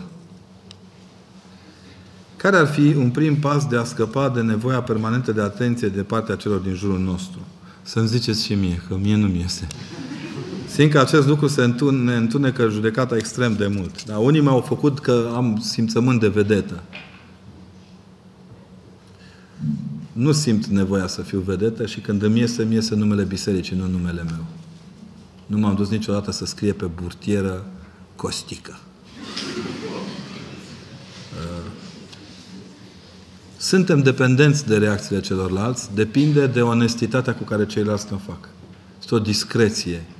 Când a predicat un preot bine, nu te duci acolo. Băi, ce excepție! Nu, nu. Auzi în biserică cât un... Să trăiți, părinte! Chiar dacă a predicat prost, băbuța aia care n-auzi ce a zis părintele tot, să trăiți, părinte! Astea sunt niște chestiuni de cordialitate pastorală. Nu vă mințiți, avem tot timpul nevoie de feedback-ul oamenilor. Nu putem trăi în străinați. Închipuiți-vă că l-ai operat pe un om și te duci la el și întrebi, te doare? Ai ceva? Tu nu ai nevoie de algocalmin? De ce nu vorbești? Mi-a zis duhovnicul să nu laud pe nimeni. Băi, te întreb dacă te doare, nu dacă mă lauzi. Nu? E păcat să-ți faci tatuaj? Oh! Sau e ca oricare altă modificare asupra aspectului fizic? Am mai citit eu niște reclame pentru modificarea aspectului fizic care sunt în aceeași categorie cu tatuajul.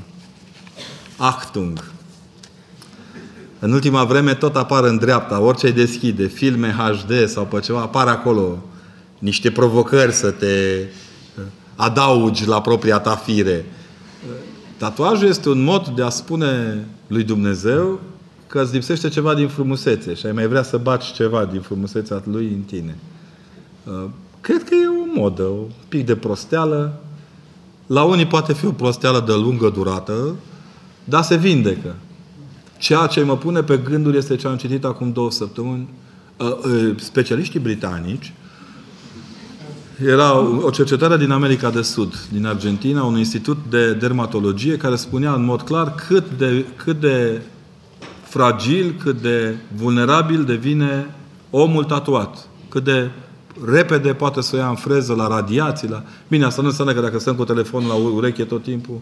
Cel mai tare mă tem de oamenii care sunt tatuați pe suflet și cred că acolo e important să fie tatuați. În rest, încercați, o să vă iasă o vreme, după aia vă iese pe nas, după aia vă iese cu timpul. Care, ar, care sunt lucrurile care ar trebui să ne preocupe cel mai mult în viață? Dacă vorbim de lucruri, v-am spus, cheia de la ușă, dacă vorbim de obiective, fiecare om se naște cu misiunea lui. Interogați-l pe Doamne, Doamne. Ia stați odată seara așa la... În spațiul de intimitate și spuneți așa, înainte de a merge, Doamne, dar eu mâine ce ar trebui să fac? Bun, trebuie să merg la serviciu, să fac, dar pentru slava ta. Pentru a-ți aduce ție slavă, ca să zic și eu ca frații noștri, glorie. Ce ar trebui să fac? Eu când iau cu glorie lui Dumnezeu, mă gândesc la gloriile alea de pe tarla.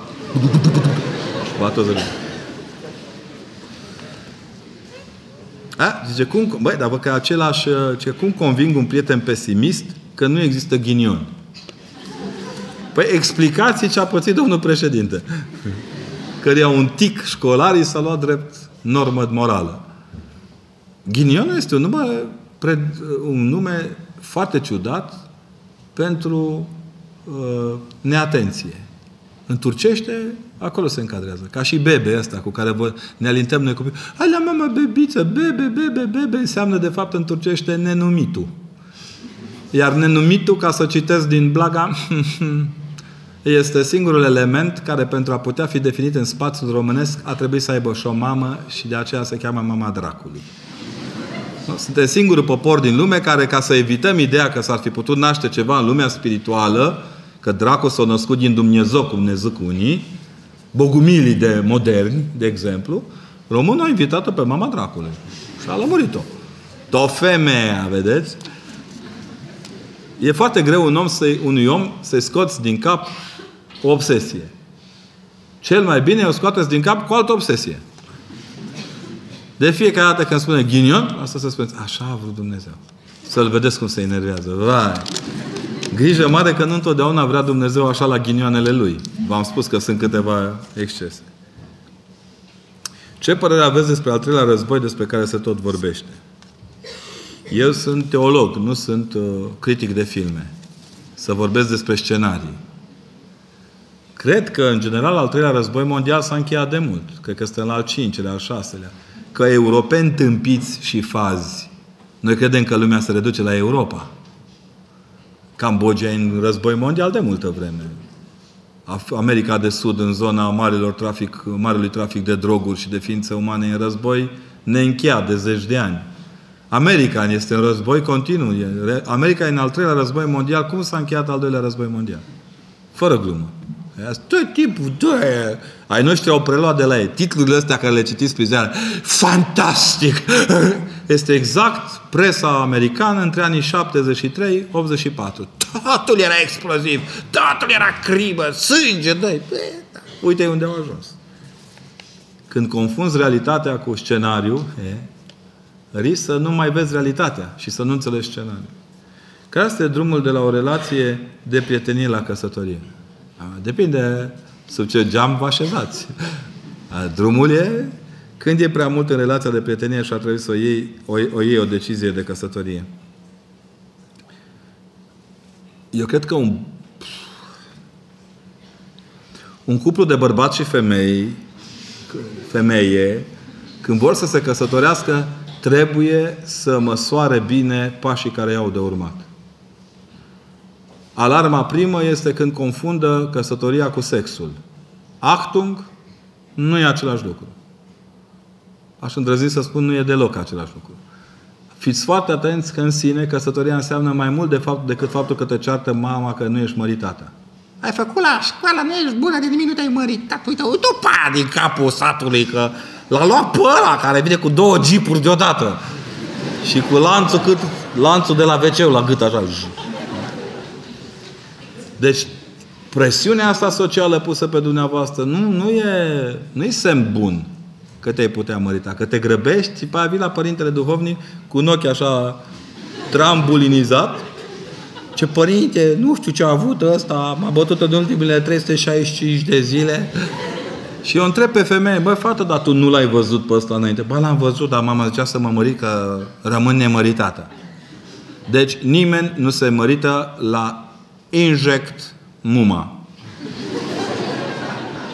Nici ca să scape de acasă. Că-i tata cu mintea în colțuri. Deci te căsătorești când conștientizezi că celălalt îți este partener de mântuire. Că și dacă își pierde aspectul fizic plăcut, parte din calitățile lui care acum te dau pe spate, nu zice nimic aici, că În Biserica Ortodoxă nu vorbim despre sexualitate. Ferească Dumnezeu! Toți suntem niște asexuați în biserică. Facem copiii cu degetul în nas. Da? Deci când vorbim despre asta, trecem la alt palier. Fundamental este să învățați, să comunicați și să fiți cinstiți unul cu celălalt. Fundamentul căsătoriei este același cu fundamentul orei de religie. Sinceritatea. Nu e sincer? Pa! Asta e.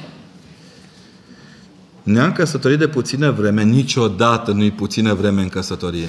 Nu există. O zi uneori e cât o mie de ani înaintea ochilor tăi. Și din cauza orgoliului stăm despărțiți. Băi, să ne înțelegem. Orgoliul e un păcat finuț. Băi, sunteți proști.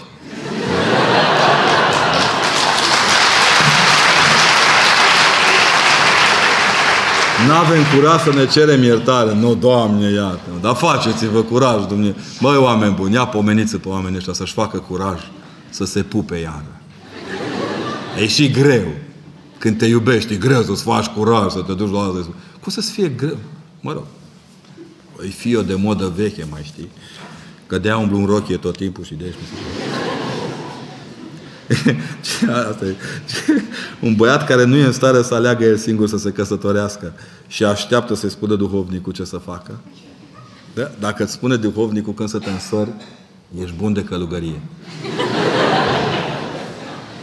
Dacă lași loc pentru un om în viața ta, îl cauți și totuși nu se întâmplă nimic, ce trebuie să faci? Continuați căutarea. Reconfigurare. Da? Ocoliți strada. Plan înclinat. Ieșirea, prima ieșire pe dreapta și continuați. Acum să ne înțelegem bine. Sper că nu ieșiți pe stradă și căutați. Băi, tu ia.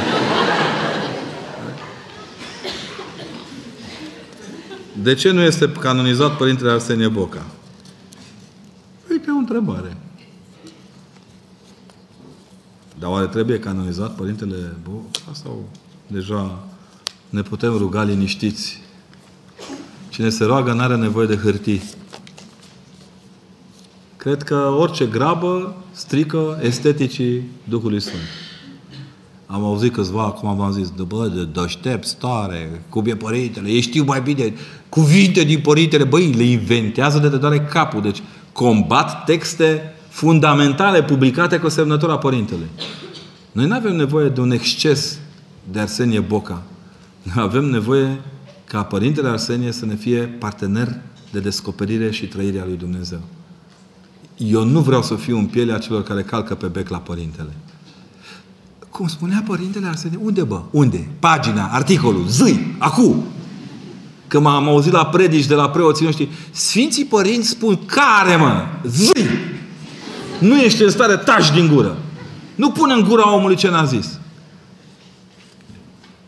Părinte, ce puteți spune încurajator, în paranteză, despre aderarea Patriarhului Daniel la mișcarea ecumenistă? Băi, oameni buni, în prea fericită nu e un pantof să adere la ceva. Biserica Ortodoxă are una dintre, dintre funcțiile sale, este menținerea păcii sociale în Ardeal. Cum ați vrea să menținem pacea socială în ceea ce privește discursul cu celelalte biserici, cu confesiuni? O spun de o mie de ani, mai am un pic și fac o mie doi. În, în Sibiu, pe strada Mitropoliei, avem prima biserică luterană din țară, Catedrala Ortodoxă, Facultatea de Teologie Ortodoxă, Biserica Unitariană de limbă maghiară, Catedrala Luterană, Biserica Catolică de limbă maghiară și în capăt, în dreapta un pic mai încolo, Biserica Greco-Catolică și în capăt sinagoga. Ce ați vrea, să ne scuipăm pe stradă? Să sară blogării în fericire? Există, eu zic personal, eu așa cred, că Ardealul la capitolul ăsta nu poate fi altfel. Eu nu sunt ardelean fără maghiar și german lângă mine. Punct. Că ăștia m-au pus să învăț să predic, m-au învățat să fiu spălat la slujbă, să nu devin ortodoxie puțătoare, m-au obligat să-mi construiesc luminos bisericile, să conștientizez valoarea Scripturii, fie vorba între noi. Credeți că la întâmplare a apărut traducerea Noului Testament la Alba Iulia? Noi, asta e slava lui Dumnezeu pentru noi. Ne-am crescut unii pe alții. Mă, proști, ne-am ucis, ne-am scuipat. Nici acum nu ne iubim noi tare, da? Măcar declarativ, așa. E un exercițiu de supraviețuire continuă. Nu poți să stai cu arma la tâmpla celuilalt la nesfârșit crezând că numai tu ai dreptate. Ecumenicitatea înseamnă a respecta spațiul de gândire și de reflecție a celuilalt.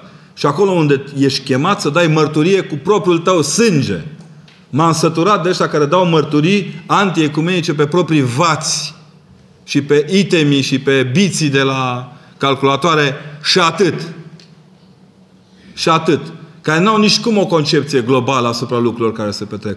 Care li se începe și li se termină conștiința în curtea casei lor și atât. Noi nu trăim în camera mică de acasă. Ca preot trebuie să vă spun, trebuie să merg la întâlniri cu oameni care nu sunt de confesiune cu mine. În spațiul asistenței sociale nu există confesiune. Ăla căzut în șanț bolnav, ăla n-are confesiune, ăla e chipul slavei lui Dumnezeu. Nu-l întreb pe ăla, ia zi tu bă, știi crezul Niceo Constantinopolitan? Da, mărturisirea de credință de la Calcedon. Nici voi nu știți. Pun pariu că nu știți? Nu știți mărturisirea cu neamestecată. De unde să știi? Că e în manualul de dogmatică, pagina trei sute douăzeci și doi. Orice exacerbare pe tema asta este nedeplină. E incorectă. Și vă mai zic un lucru. Sunt conștient că viitorii ani în România va fi obligatoriu să creăm un bloc creștin unitar de mărturie. Așa cum într-o clădire intră cărămizi, sticlă, fier beton, ciment, nimeni nu-i de lepădat. Dar să ne ținem fiecare locul. Să nu creadă ăla care e fier beton că poate să joace rolul iconostasului. Aici e problema noastră. Că la noi e vorba aceea de la nașul, de la Ciuci am învățat-o. Nu te tinghe tăt în tău, că nu-i tău tăt al tău. Adică trebuie să le zice, băi băieți, cum am zis, motoul serii, ușor cu pianul pe scări.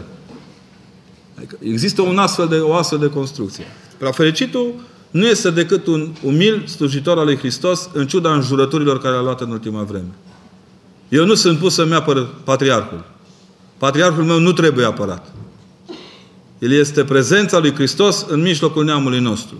Înțelegem bine, nu înțelegem iarăși bine. O muri și o vedea. Punct. Părinte, de multe ori în dialog cu ceilalți și chiar cu cei dragi sunt foarte brutal. Răspund sau vorbesc foarte aspru, astfel rănind și poate distrugând relația de prietenie. Ce să fac? Cum să mă schimb? Să vă spălați pe dinți dimineață, la prânz și seara, ca să învățați că dinții se țin strânși. Era o poveste în Ardeal, Alisa de m-a terminat. Asta e înalt preasfințitul pe când era preot acolo. Ne povestea că era un nene care avea o nevastă, domne, ea nu se mai oprea din, din producerea de vorbe. Și disperat, într-o zi îl cheamă, bă, nea, nu știu cum îl cheamă, bă, nene, dar ce, cum faci matale să supravieți de, de, de reziști? Și omul zice, părinte, e simplu.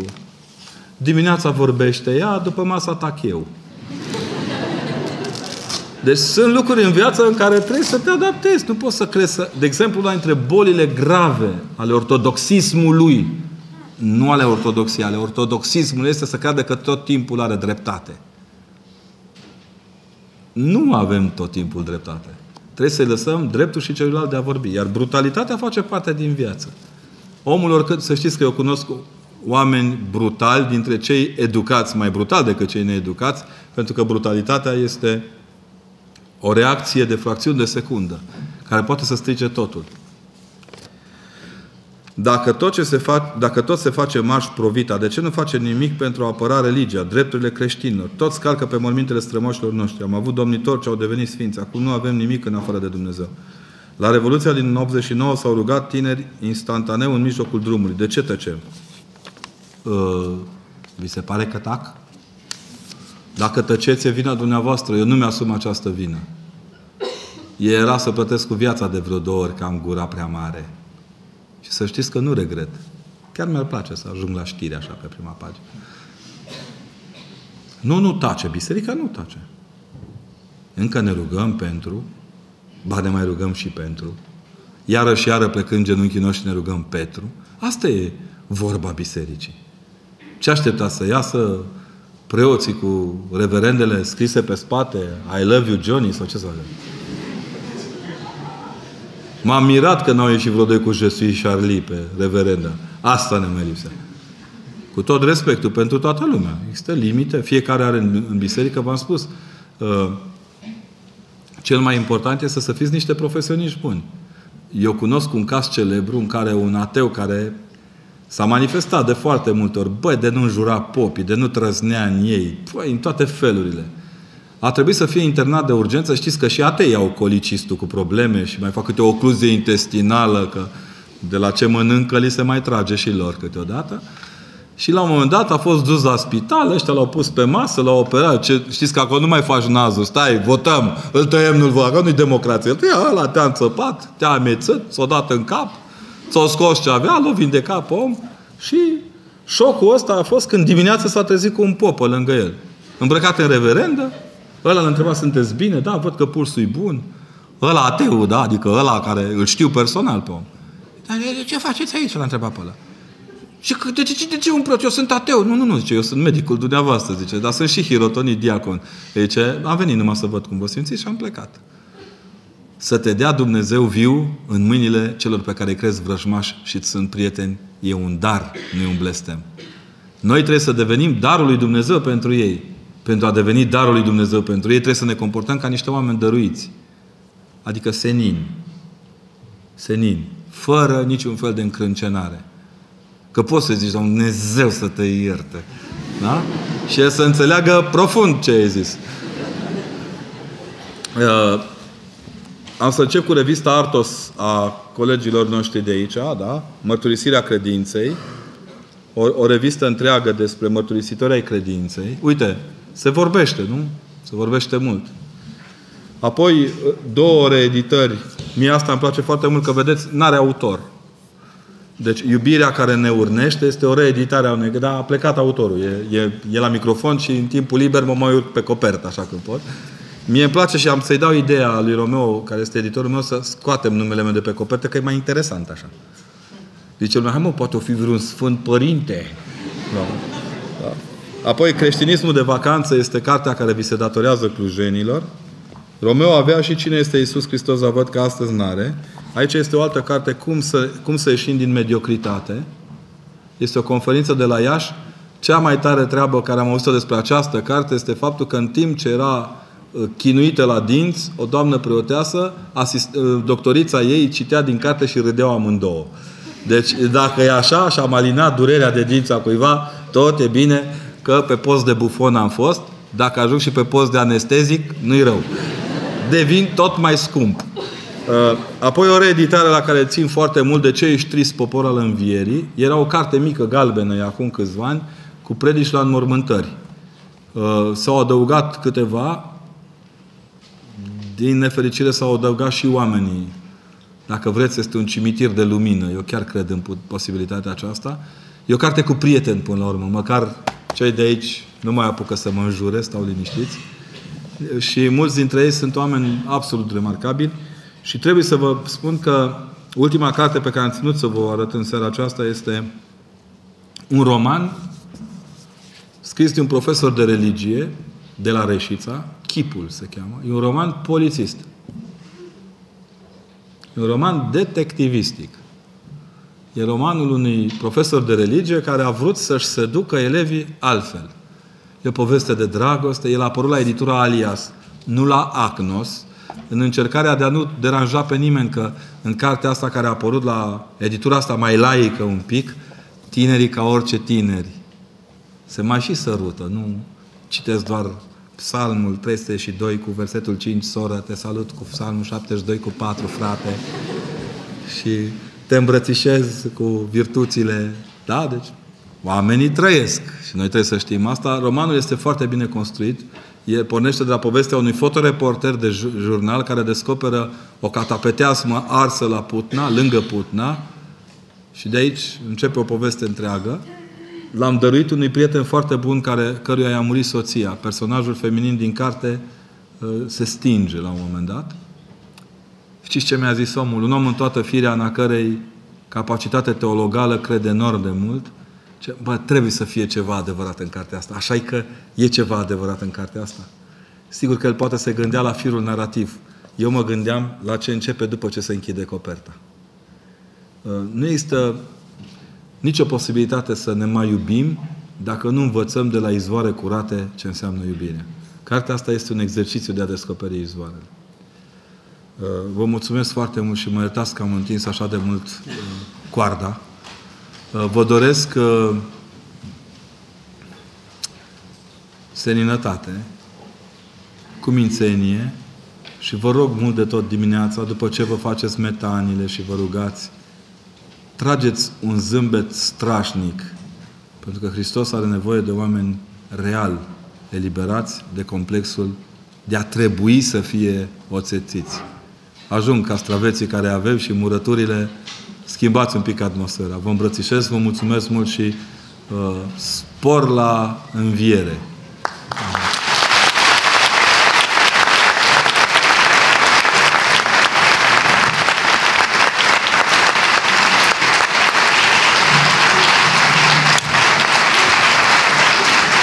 Zice în rugăciune cu Pavel. Da, cu.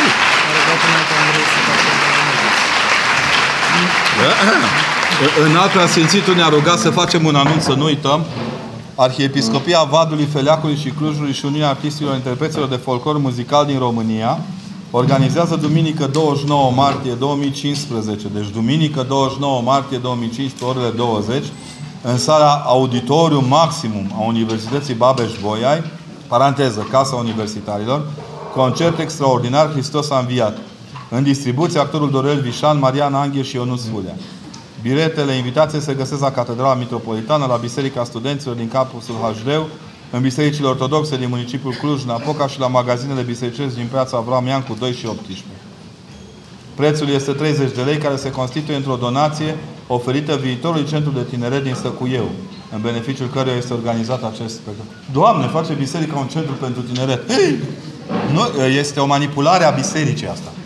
Da? Deci merită, dacă dăm un leu pentru Ateneu, merită și treizeci de lei pentru ceva mai mult decât un Ateneu.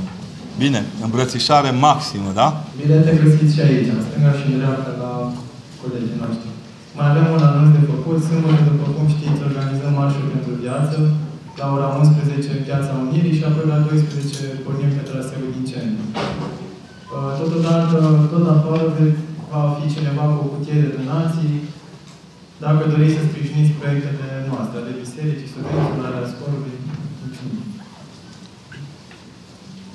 Vine se cu adevărat să te fericim pe tine, născătoare de Dumnezeu, cea pururea fericită și prea nevinovată, și Maica Dumnezeului nostru, ceea ce ești mai cinstită decât heruvimii și mai mărită fără de asemănare decât serafimii, care fără stricăciune pe Dumnezeu cuvântul ai născut, pe tine cea cu adevărat, născătoare de Dumnezeu te